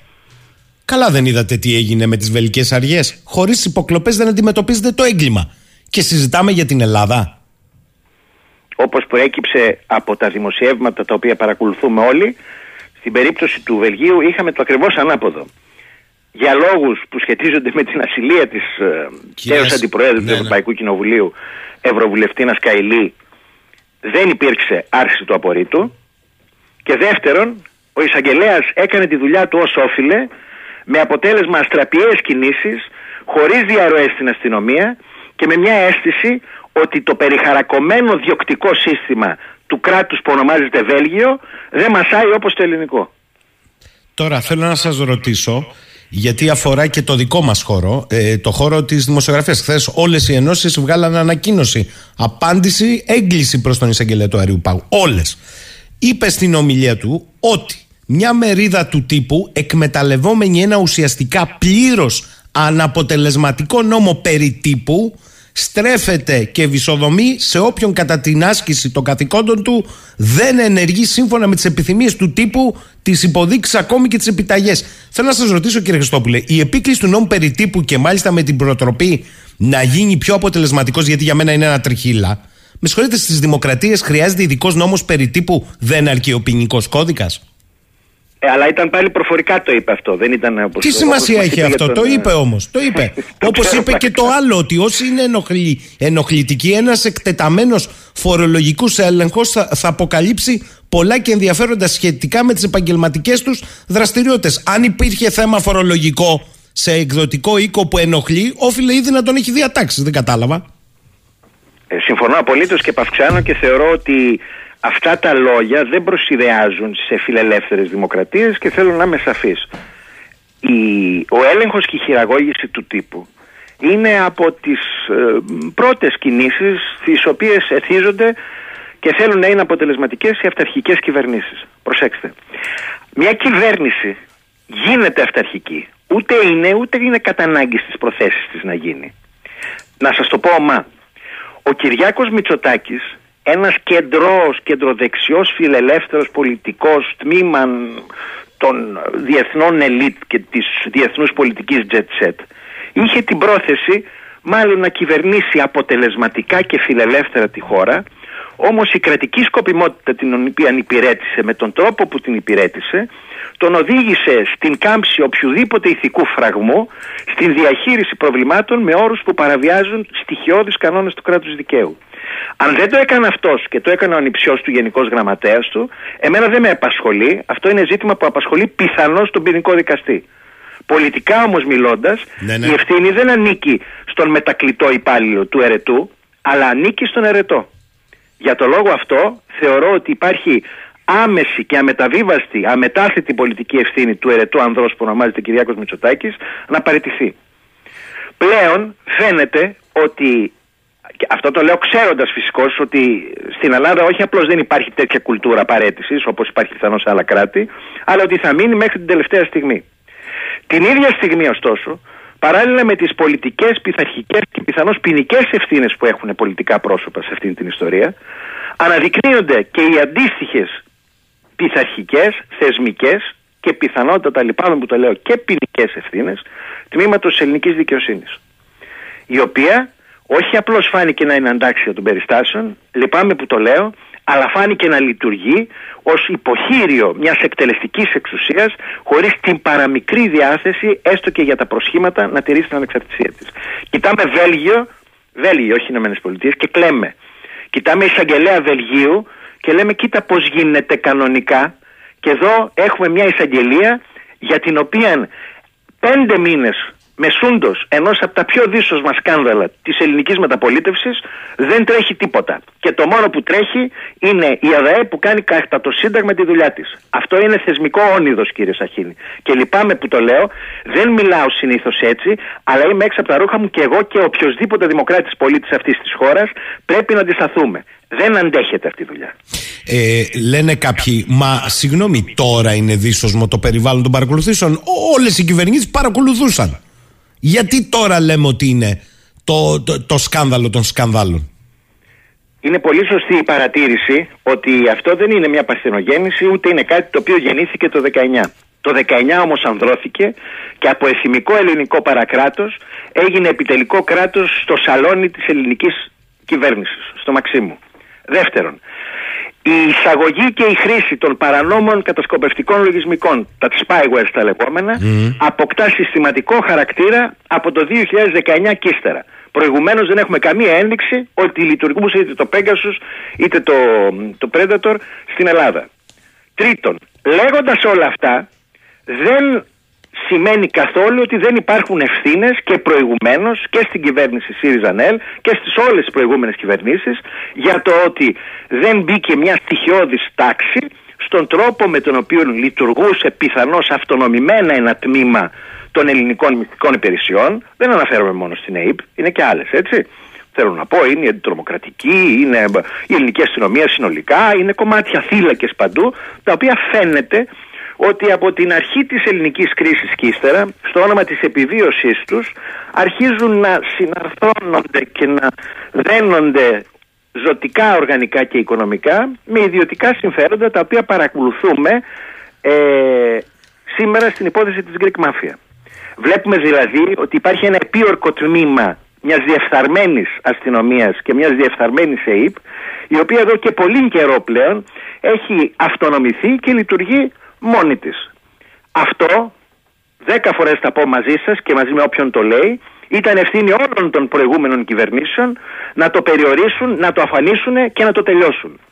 Αυτό το επίορκο τμήμα φαίνεται όμως το 19 και αυτή είναι η βασική διαφορά όχι απλώς συνέχισε να υπάρχει στους θύλακες και στους υπογείου διαδρόμους, όπως κάθε φορά τα τροκτικά αυτά ζουν, αλλά πλέον ανέβηκε στην επιφάνεια και μπήκε στην καρδιά της επιτελικής εξουσίας στην Ελλάδα. Ε, θέλω να σας πάω στους ακροατές. Λέει ο Τάσος, καλημέρα κύριε Χριστόπουλε. Είμαστε το μοναδικό κράτος που το Υπουργείο Εξωτερικών ασκεί πολιτική για εσωτερική κατανάλωση. Η ΕΕΠ λειτουργεί για να μαθαίνει τι κάνει ο καθένας στο κρεβάτι του, για να είναι υποχείριο ο εκάστοτε μονάρχη μας και αυλική του με πολύ χρήμα και ο λαός σε ζωή με επιδόματα και δόσεις και σε ένα αέναο σύνδρομο Στοκχόλμης. Μήπως τελικά έχουν δίκιο οι μετρήσεις που λένε ότι δεν παίζει και τόσο το θέμα των υποκλοπών. Δεν είμαστε το μοναδικό κράτος, αγαπητέ Τάσο, ε, υπάρχουν δυστυχώς και άλλα κράτη τα οποία λειτουργούν έτσι και απλώς αυτό που συμβαίνει είναι ότι αυτά τα κράτη δεν είναι στις ευρωπαϊκές οικογένειες και στα σαλόνια που μας αρέσει να συγκρινόμαστε. Ε, φυσικά ακόμα και στη Γαλλία και στη Γερμανία υπάρχουν έτσι πολύ ε, έτσι, δυσόδεις πρακτικές των, υπηρεσιών, των μυστικών υπηρεσιών αλλά πλέον η Ελλάδα με αυτά που έχει κάνει φαίνεται ότι κατατάσσεται σύμφωνα και με την ίδια την ομολογία του Ευρωπαϊκού Δικαστηρίου των Δικαιωμάτων του Ανθρώπου στην ομάδα των κρατών Πολωνίας και Ουγγαρίας. Ε, το δεύτερο που, λέω, που θέλω να, να επισημάνω είναι το εξής. Η, η πεποίθηση ότι οι υποκλοπές δεν ενδιαφέρουν τους ανθρώπους είναι μια πεποίθηση, είναι μια στρατηγική την οποία κακώς την επίστευε ένα τμήμα της αντιπολίτευσης και την προωθούσε ως πολιτικό αφήγημα η κυβέρνηση. Ότι τι μας λέτε τώρα, εδώ θα πεινάσουμε το χειμώνα, τι μας νοιάζουν οι υποκλοπές. Ο χειμώνας ήρθε, μόλις μπήκανε λίγο τα κρύα, να πεινάσουμε δεν φαίνεται, δεν θα είναι εύκολος. Είναι 22 ευρώ το μήνα, πού να πεινάσεις με 0,74. Λοιπόν, ε, άρα φαίνεται ότι αντιθέτως συμβαίνει κάτι το οποίο δεν το περίμενε κανείς. Ότι όσο περνάει ο καιρός, τόσο φαίνεται όχι απλώς να μην ξεχνιέται η υπόθεση των επικλοπών, αλλά η αρνητική βαρύτητα που έχει στον τρόπο με τον οποίο η κοινή γνώμη αντιμετωπίζει τους κυβερνητικούς χειρισμούς. Και αυτό ισχύει για δύο λόγους. Πρώτον, διότι ούτως ή άλλως μια ιστορία παραβίασης ιδιωτικότητας σε κανέναν δεν αρέσει και νομίζω έγινε σαφής στο πρώτο κομμάτι mm. τη κουβέντας μας από αυτού. Και δεύτερον, η... ο τρόπος με τον οποίο η κυβέρνηση διαχειρίστηκε την ιστορία αυτού του σκανδάλου κατά την άποψή μου είναι χειρότερος από το σκάνδαλο καθεαυτό. Αυτό ήταν που ενόχλησε πολύ τους ανθρώπους. Αν δηλαδή έβγαινε το 15 Αύγουστο ο Πρωθυπουργός της χώρας και έλεγε παιδιά έχουν γίνει φοβερά πράγματα και εγώ είμαι ένας που τα έχω μαθαίνω αυτά τα πράγματα. Σας, σας υπόσχομαι στο λόγο της τιμής μου ως Πρωθυπουργός αυτής της χώρας ότι θα κάνω ό,τι μπορώ για να λάμψει αλήθεια και να αποδοθούν ευθύνες εκεί που πρέπει να αποδοθούν. Αν άκουγε κάτι τέτοιο λαός, πιθανώς, πιθανώς λέω, να, να μην έβλεπε τώρα με τόση απαξία αυτήν την πολιτική, πολιτική στρατηγική της συγκάλυψης. Όμως επειδή η συγκάλυψη ήταν απροσχημάτιστη, αυτό έχει εξοργήσει τον κόσμο και αυτό είναι που διαρκώς αντί να μειώνει ενισχύει την αρνητική σημασία που έχουν οι υποκλοπές για την κυβέρνηση. Ο φίλος ο Σιμεών και είναι και οδηγός ταξί και σας ακούει λέει θα ήθελα ένα σχόλιο από τον κύριο Χριστόπουλο. Δεν ήταν απαράδεκτη η στάση ΣΥΡΙΖΑ, Νέας Δημοκρατίας, ΠΑΣΟΚ στην πρόσφατη αναθεώρηση του συντάγματος, στη δίκαιη πρόταση του ΚΚΕ για να σταματήσουν να διορίζονται οι δικαστικές αρχές από τις εκάστοτε κυβερνήσεις. Είναι πολύ μεγάλη συζήτηση αυτή. ε, μπράβο στον ακροατή που κάνει αυτή την ε, ερώτηση. Η, ο διορισμός της ηγεσίας των ανωτάτων δικαστηρίων από το Υπουργικό Συμβούλιο είναι μια πρακτική που εξασφαλίζει ότι η δικαιοσύνη δεν θα βρίσκεται εντελώς εκτός ελέγχου σε σχέση με τις επιλογές του νομοθέτη και άρα εμέσως του κυρίαρχου λαού. Το πρόβλημα κατά την άποψή μου και εδώ διαφωνώ με αυτήν την επιλογή του ΚΚΕ ενώ φαίνεται ότι στρέφεται στη σωστή κατεύθυνση χτυπάει αλλού τα βέλη της. Ποιο είναι το βασικό πρόβλημα; Το πρόβλημα δεν είναι μόνο η ηγεσία της δικαιοσύνης. Το πρόβλημα είναι ο τρόπος με τον οποίο απονέμεται η δικαιοσύνη, μια εδρεωμένη κουλτούρα εκ μέρους σημαντικού τμήματος των δικαστών, το γεγονός ότι μεσαία τάξη και άνω στέλνει, καταφέρνει και στέλνει τα παιδιά της στη σχολή δικαστών, τα οποία παιδιά μένουν απομονωμένα έξω από όλα τα κοινωνικά επίδικα μέχρι να ξεκινήσουν να δικάζουν.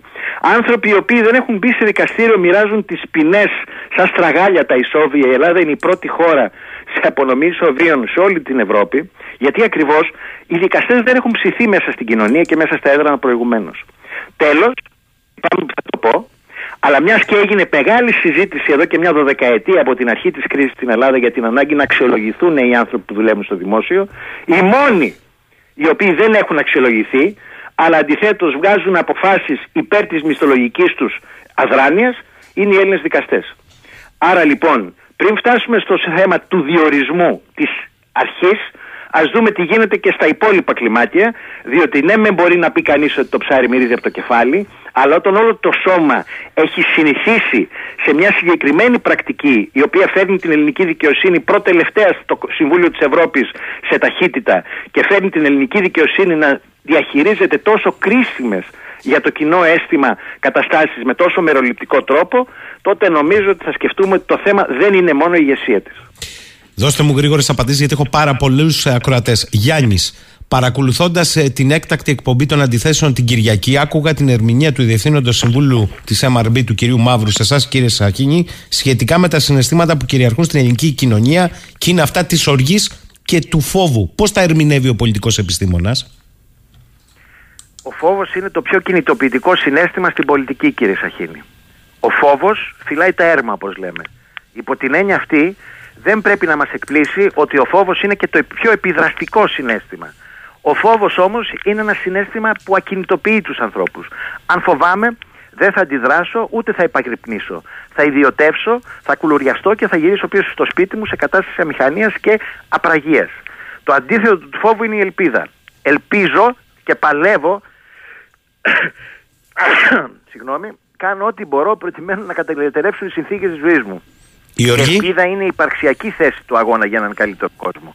Άρα, κόντρα στον φόβο, ας κρατήσουμε λίγο την ελπίδα. Όχι όμως την αφελή αισιοδοξία, διότι η αφελή αισιοδοξία μερικές φορές είναι και αυτή παραλυτική, αλλά μια ελπίδα πραγματικά η οποία βασίζεται σε επίγνωση των πραγματικών επιδίκων. Και η οργή, από την άλλη, που προκύπτει; Η οργή θέλει διαχείριση, εγώ σας έδειξα, δεν σας έκρυψα την οργή μου, αλλά δεν μπορούμε να αφήσουμε μόνο ένα συνέστημα σαν την οργή να κατευθύνει τις πράξεις μας. Γιατί τότε θα κάνουμε λάθη. Στέφανος, δεκαετίες τώρα οι θεσμοί στη χώρα μας έχουν υποστεί διάβρωση. Το έχει πει λέει ο μιλητής σας σε πολλές του παρουσιάσεις.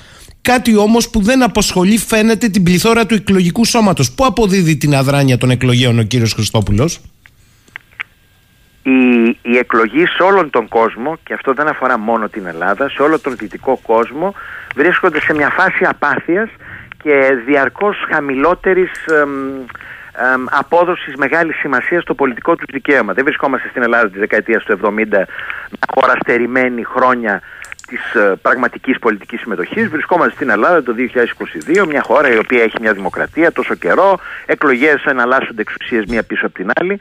Ο λόγος για τον οποίο ο κόσμος είναι απαθής είναι ότι βλέπει δυστυχώς και αυτό είναι το σε εισαγωγικά αρνητικό επίτευγμα της Ευρώπης ότι οι κυβερνήσεις μεν αλλάζουν αλλά οι κυρίαρχες πολιτικές στρατηγικές που επιβάλλονται από τα διευθυντήρια τα οποία δεν ελέγχονται από δημοκρατικούς θεσμούς αλλά από εκτελεστικές εξουσίες, ηγεμονίες, ελίτ και καρφιοκρατίες επιβάλλουν πολιτικές οι οποίες λίγος πολύ είναι ίδιες. Όταν ο κόσμος βλέπει λοιπόν ότι ό,τι και να ψηφίσει ακολουθούνται οι ίδιες πολιτικές, τότε σταδιακά απαξιώνει την δημοκρατία, την εκλογική, την εκλογική διαδικασία και δυστυχώς ένα κομμάτι τους στρέφεται σε ακραίες, ακροδεξιές, λαϊκιστικές συμπεριφορές. Μάλιστα.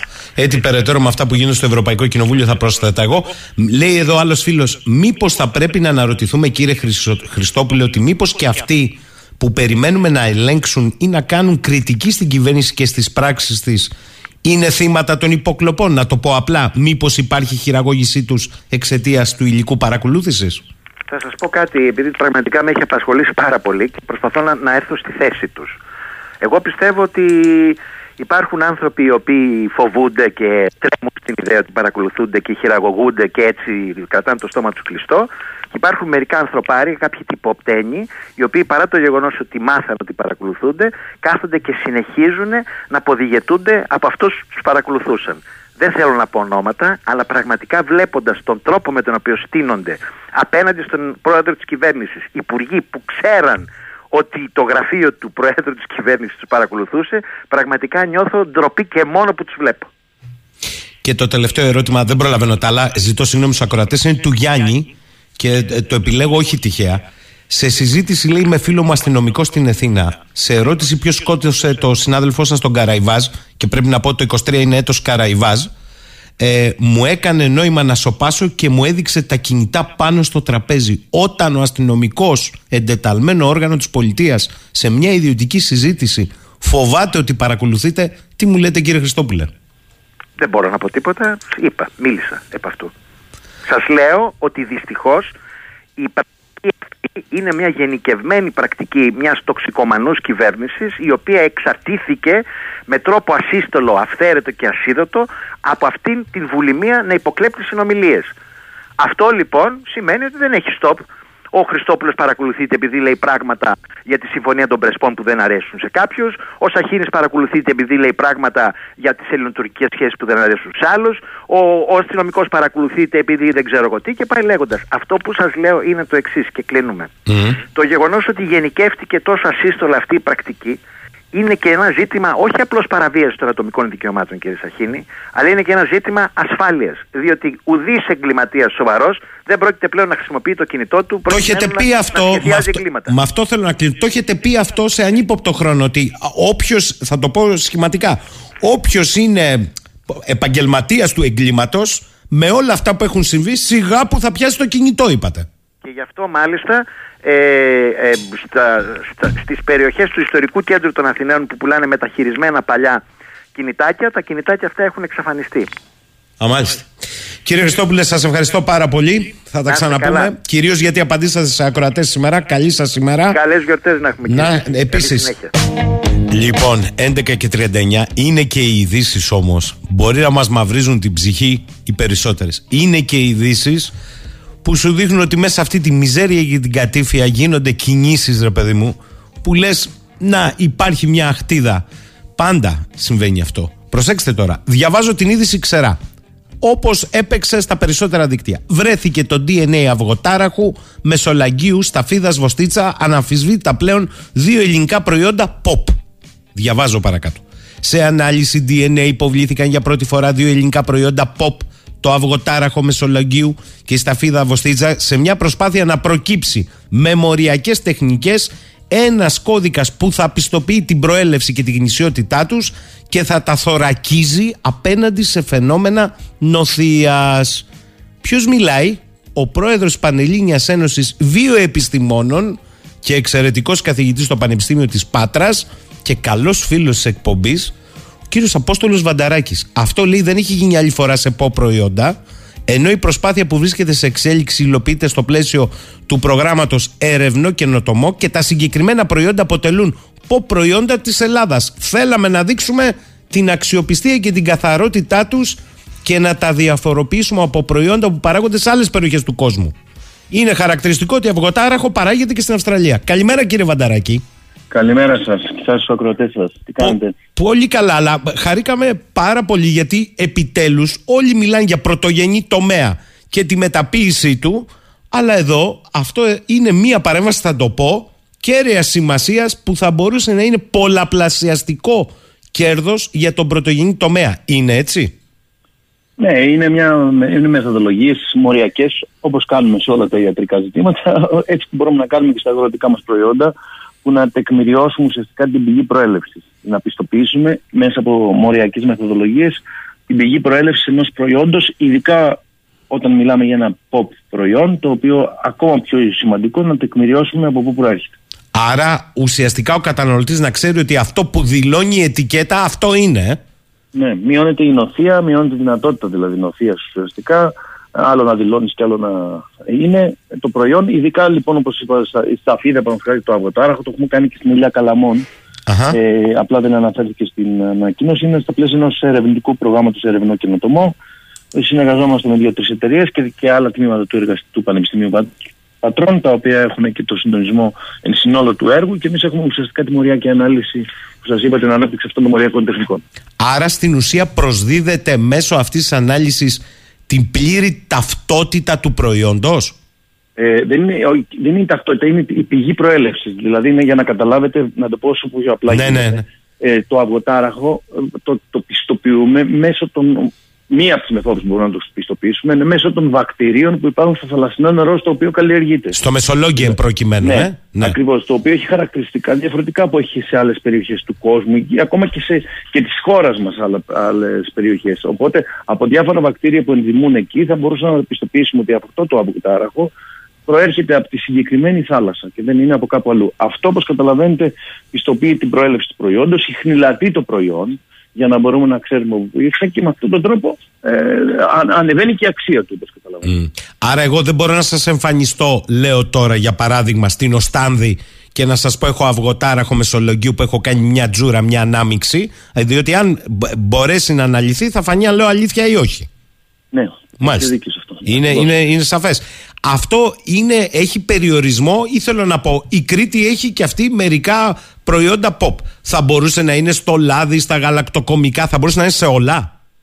Θα σας πω, ο- ε, το ζητούμενο είναι να βρεθούν κάποιες, δι- κάποια διακριτά χαρακτηριστικά σε κάποια προϊόντα. Δηλαδή, το αυγοτάραχο μεσολογγίου έχει αυτά τα διακριτά χαρακτηριστικά είτε στο γενετικό του υλικό είτε ή στο, στο περιβάλλον γενετικό υλικό, όπως είπα, βακτήρια από το θα- θαλασσινό, θαλασσινό νερό, που να μπορούν να, να το ξεχωρίζουν από άλλες περιοχές. Πρώτη δηλαδή η, η- η δουλειά που γίνεται στην αρχή είναι να βρούμε τι θα μπορούσε να ξεχωρίσει αυτό το προϊόν όσον αφορά την εντο- εντοπιότητά του και μάλιστα όχι μόνο εντοπιότητα με ξένες χώρες, διαφορά με τις ξένες χώρες, αλλά ακόμα και περιοχές της ίδιας της Ελλάδας. Γιατί και αυτό είναι σημαντικό. Δεν θέλεις να ε, μιλάμε για σταφύτα από στίτσας συγκεκριμένη ή αυγοτάραχο μεσολογγίου. Δεν λέμε αυγοτάραχο οπουδήποτε αλλού υπάρχει. Άρα λοιπόν, όπως καταλαβαίνετε, πρώτα πρέπει να βρεθούν τα διακριτικά που μπορούν να υπάρχουν χαρακτηριστικά και συνέχεια να εφαρμοστεί σε αυτό το προϊόν που αναφέρει. Άρα μου λέτε ότι αν αναλύατε σας φέρναν να σας αναλύσουν την ξεχωριστή φάβα Σαντορίνης μάλλον πολλά μαγαζιά θα τα κατεβάζαν από τον κατάλογο γιατί η φάβα Σαντορίνης είναι σε όλη τη χώρα καταλαβαίνετε τι εννοώ. Ναι, ακριβώς. Ακριβώς. Δηλαδή το ζητούμενο είναι πρέπει θέλει μια προετοιμασία, ένα background ουσιαστικά μεθοδολογία και νομίζω ότι σε αρκετά προϊόντα θα μπορούσε να γίνει και σε εκείνη. Δηλαδή αρκεί να πάμε προς αυτήν την κατεύθυνση. Όπως ξέρετε, έχουμε θεοποιήσει σε εισαγωγικά στο πλαίσιο του COVID τις μοριακές τεχνικές, τη χαρτογράφηση κτλ. Έτσι αντίστοιχα θα μπορούσαν να χρησιμοποιηθούν αυτές σε, πολύ, σε μεγάλο εύρος ε, αναγκών που έχουμε και ειδικά να, και, να το βλέπουμε προς αυτήν την κατεύθυνση. Γι' αυτό και για μας είναι ιδιαίτερα σημαντικό να χρησιμοποιήσει τα pop προϊόντα. Άρα, ε, κύριε Βανταράκη, δεν θα σας κουράσω πολύ γιατί ξέρω ότι έχετε ανηλυμένη υποχρέωση. Αντιλαμβάνομαι ότι θα μπορούσε να είναι μία πλήρης ετικέτα ενός ξεχωριστού προϊόντος ενός τόπου. Αυτό Ναι. θα το πιστοποιήσει μία τέτοια ανάλυση, σωστά; Ναι, ναι, και ταυτόχρονα στα πλαίσια του έργου έχουμε ουσιαστικά φτιάξει, θα φτιάξουμε δηλαδή μια, ένα λογισμικό στο οποίο θα έχει όλες τις πληροφορίες του, του προϊόντος. Δηλαδή δεν έχει μόνο την πιστοποίηση της προέλευσης, αλλά ταυτόχρονα και άλλα χαρακτηριστικά που έχει, μπορεί να έχει το προϊόν. Όπως, παραδείγματος χάρη, ε, εκτίμηση επικοινωνότητας, τα χαρακτηριστικά της ποιότητάς του. Και αυτό το λογισμικό που, δι- που είναι αποτέλεσμα του έργου ουσιαστικά που γίνεται με τις άλλες ομάδες, θα εμπεριέχει βέβαια και την DNA αυτή ταυτότητα, την DNA ταυτότητα της προέλευσής του. Οπότε καταλαβαίνετε θα μπορεί να έχει ακολουθώντας αυτό το, την, την ταυτότητα ώστε να αποκτήσεις με πολλαπλασιαστική αξία όπως είπατε. Και απαντήστε και στο φίλο τον Νικόλα, αυτή η δειγματοληψία και εργαστηριακός έλεγχος των προϊόντων θα είναι άπαξ, θα έχει έναν έλεγχο ανατακτά χρονικά διαστήματα στους ίδιους παραγωγούς στην ίδια περιοχή και φυσικά σε κάθε νέο προϊόν ή μία φορά και τέλος; είναι και σωστό αυτό που ρωτάει. Να σας πω λίγο κάτι. Αυτή τη στιγμή πώς γίνεται η χνηλασιμότητα. Γίνεται η χνηλασιμότητα με τα λότ. Έχουμε το συγκεκριμένο λότ και λέμε ότι είναι από τη συγκεκριμένη περιοχή με το συγκεκριμένο αριθμό. Στα πλαίσια ενός αριθμού, ουσιαστικά που τσεκάρεται πάνω στο προϊόν. Ε, αντίστοιχο πράγμα θα γίνει πάνω με την DNA ταυτότητα του. Κάθε, κάθε παρτίδα, κάθε παραγωγή, ανάλογα έτσι ώστε να μπορεί να ξέρουμε στην περίπτωση αυτή ε, ότι το προϊόν προέρχεται από εκεί που λέει. Δεν είναι όσο μαζικοποιείται αυτή η διαδικασία, όπως καταλαβαίνετε, γίνεται και πιο εύληπτη από τον κόσμο και πιο ξεκάθαρη. Γι' αυτό και νομίζω σε λίγα χρόνια θα μιλάμε για DNA ταυτότητες προέλευσης ουσιαστικά και όχι μόνο στο συγκεκριμένο προϊόν, συνολικά για να είμαστε σίγουροι αυτό που τρώμε είναι αυτό που δηλώνει. Έχετε δίκιο. Και να κλείσω με τον Στέφανο, ρωτήστε σας παρακαλώ τον εξαιρετικό καθηγητή, τον κύριο Βανταράκη, τα ιδιαίτερα διακριτικά χαρακτηριστικά που προσδίδουν στα προϊόντα την ονομασία POP. Υπάρχει περίπτωση να υπάρχουν τα ίδια και σε άλλη χώρα, γι' αυτό χρειάζεται κάτι πιο εξειδικευμένο; Ναι, κοιτάξτε, όσο πιο αδρά είναι τα χαρακτηριστικά που εξειδικεύεσαι, τότε όσο μπορούν να βρεθούν και αλλού. Δηλαδή, να σας πω ένα παράδειγμα, αν δείτε μια σταφίδα, θα δείτε το χρώμα της σε ορισμένες περιπτώσεις μπορεί να, να είναι ίδιο και σε άλλες περιοχές. Βέβαια, η σταφίδα βοστήτσα είναι μία mm-hmm. συγκεκριμένη. Οπότε, όπως καταλαβαίνετε, θα πρέπει ουσιαστικά να είμαστε ξεκαθαρισμένοι όσον αφορά το, η, η, η DNA, η ταυτότητά της ουσιαστικά της δίνει ένα ξεκαθαρισμένο χαρακτήρα. Μια ταυτότητα πολύ πιο συγκεκριμένη και πολύ πιο σίγουρη. Μάλιστα. Κύριε Βανταράκη, συγχαρητήρια για αυτή την κίνηση, γιατί ανοίγει μια άλλη ε, προοπτική και το αυγοτάραχο του Μεσολογγίου και η σταφίδα της Βοστίτσα. Στη Βοστίτσα είχαμε και την περίφημη συνέλευση των καπεταναίων που ο Κολοκοτρόνης τους είπε γρηγορείτε και αφήστε το πολύ μπλα μπλα. Πρέπει να κάνουμε επανάσταση. Εδώ φαίνεται ότι μπαίνουμε σε μια μορφή σε επανάσταση για τα pop. Σας ευχαριστώ πάρα πολύ. Καλή σας ημέρα. Ευχαριστώ πολύ. Λοιπόν, ξεκινήσαμε με κάτι ωραίο, κλείνουμε με κάτι ωραίο, έτσι, γιατί στο ενδιάμεσο καταλάβατε. Ε, είναι όμως από τις καλές στιγμές σε μια Ελλάδα που προσπαθεί να δημιουργήσει μέσα σε αυτή την καταχνιά. Ε, να είμαστε καλά να τα πούμε αύριο, 10 και κάτι.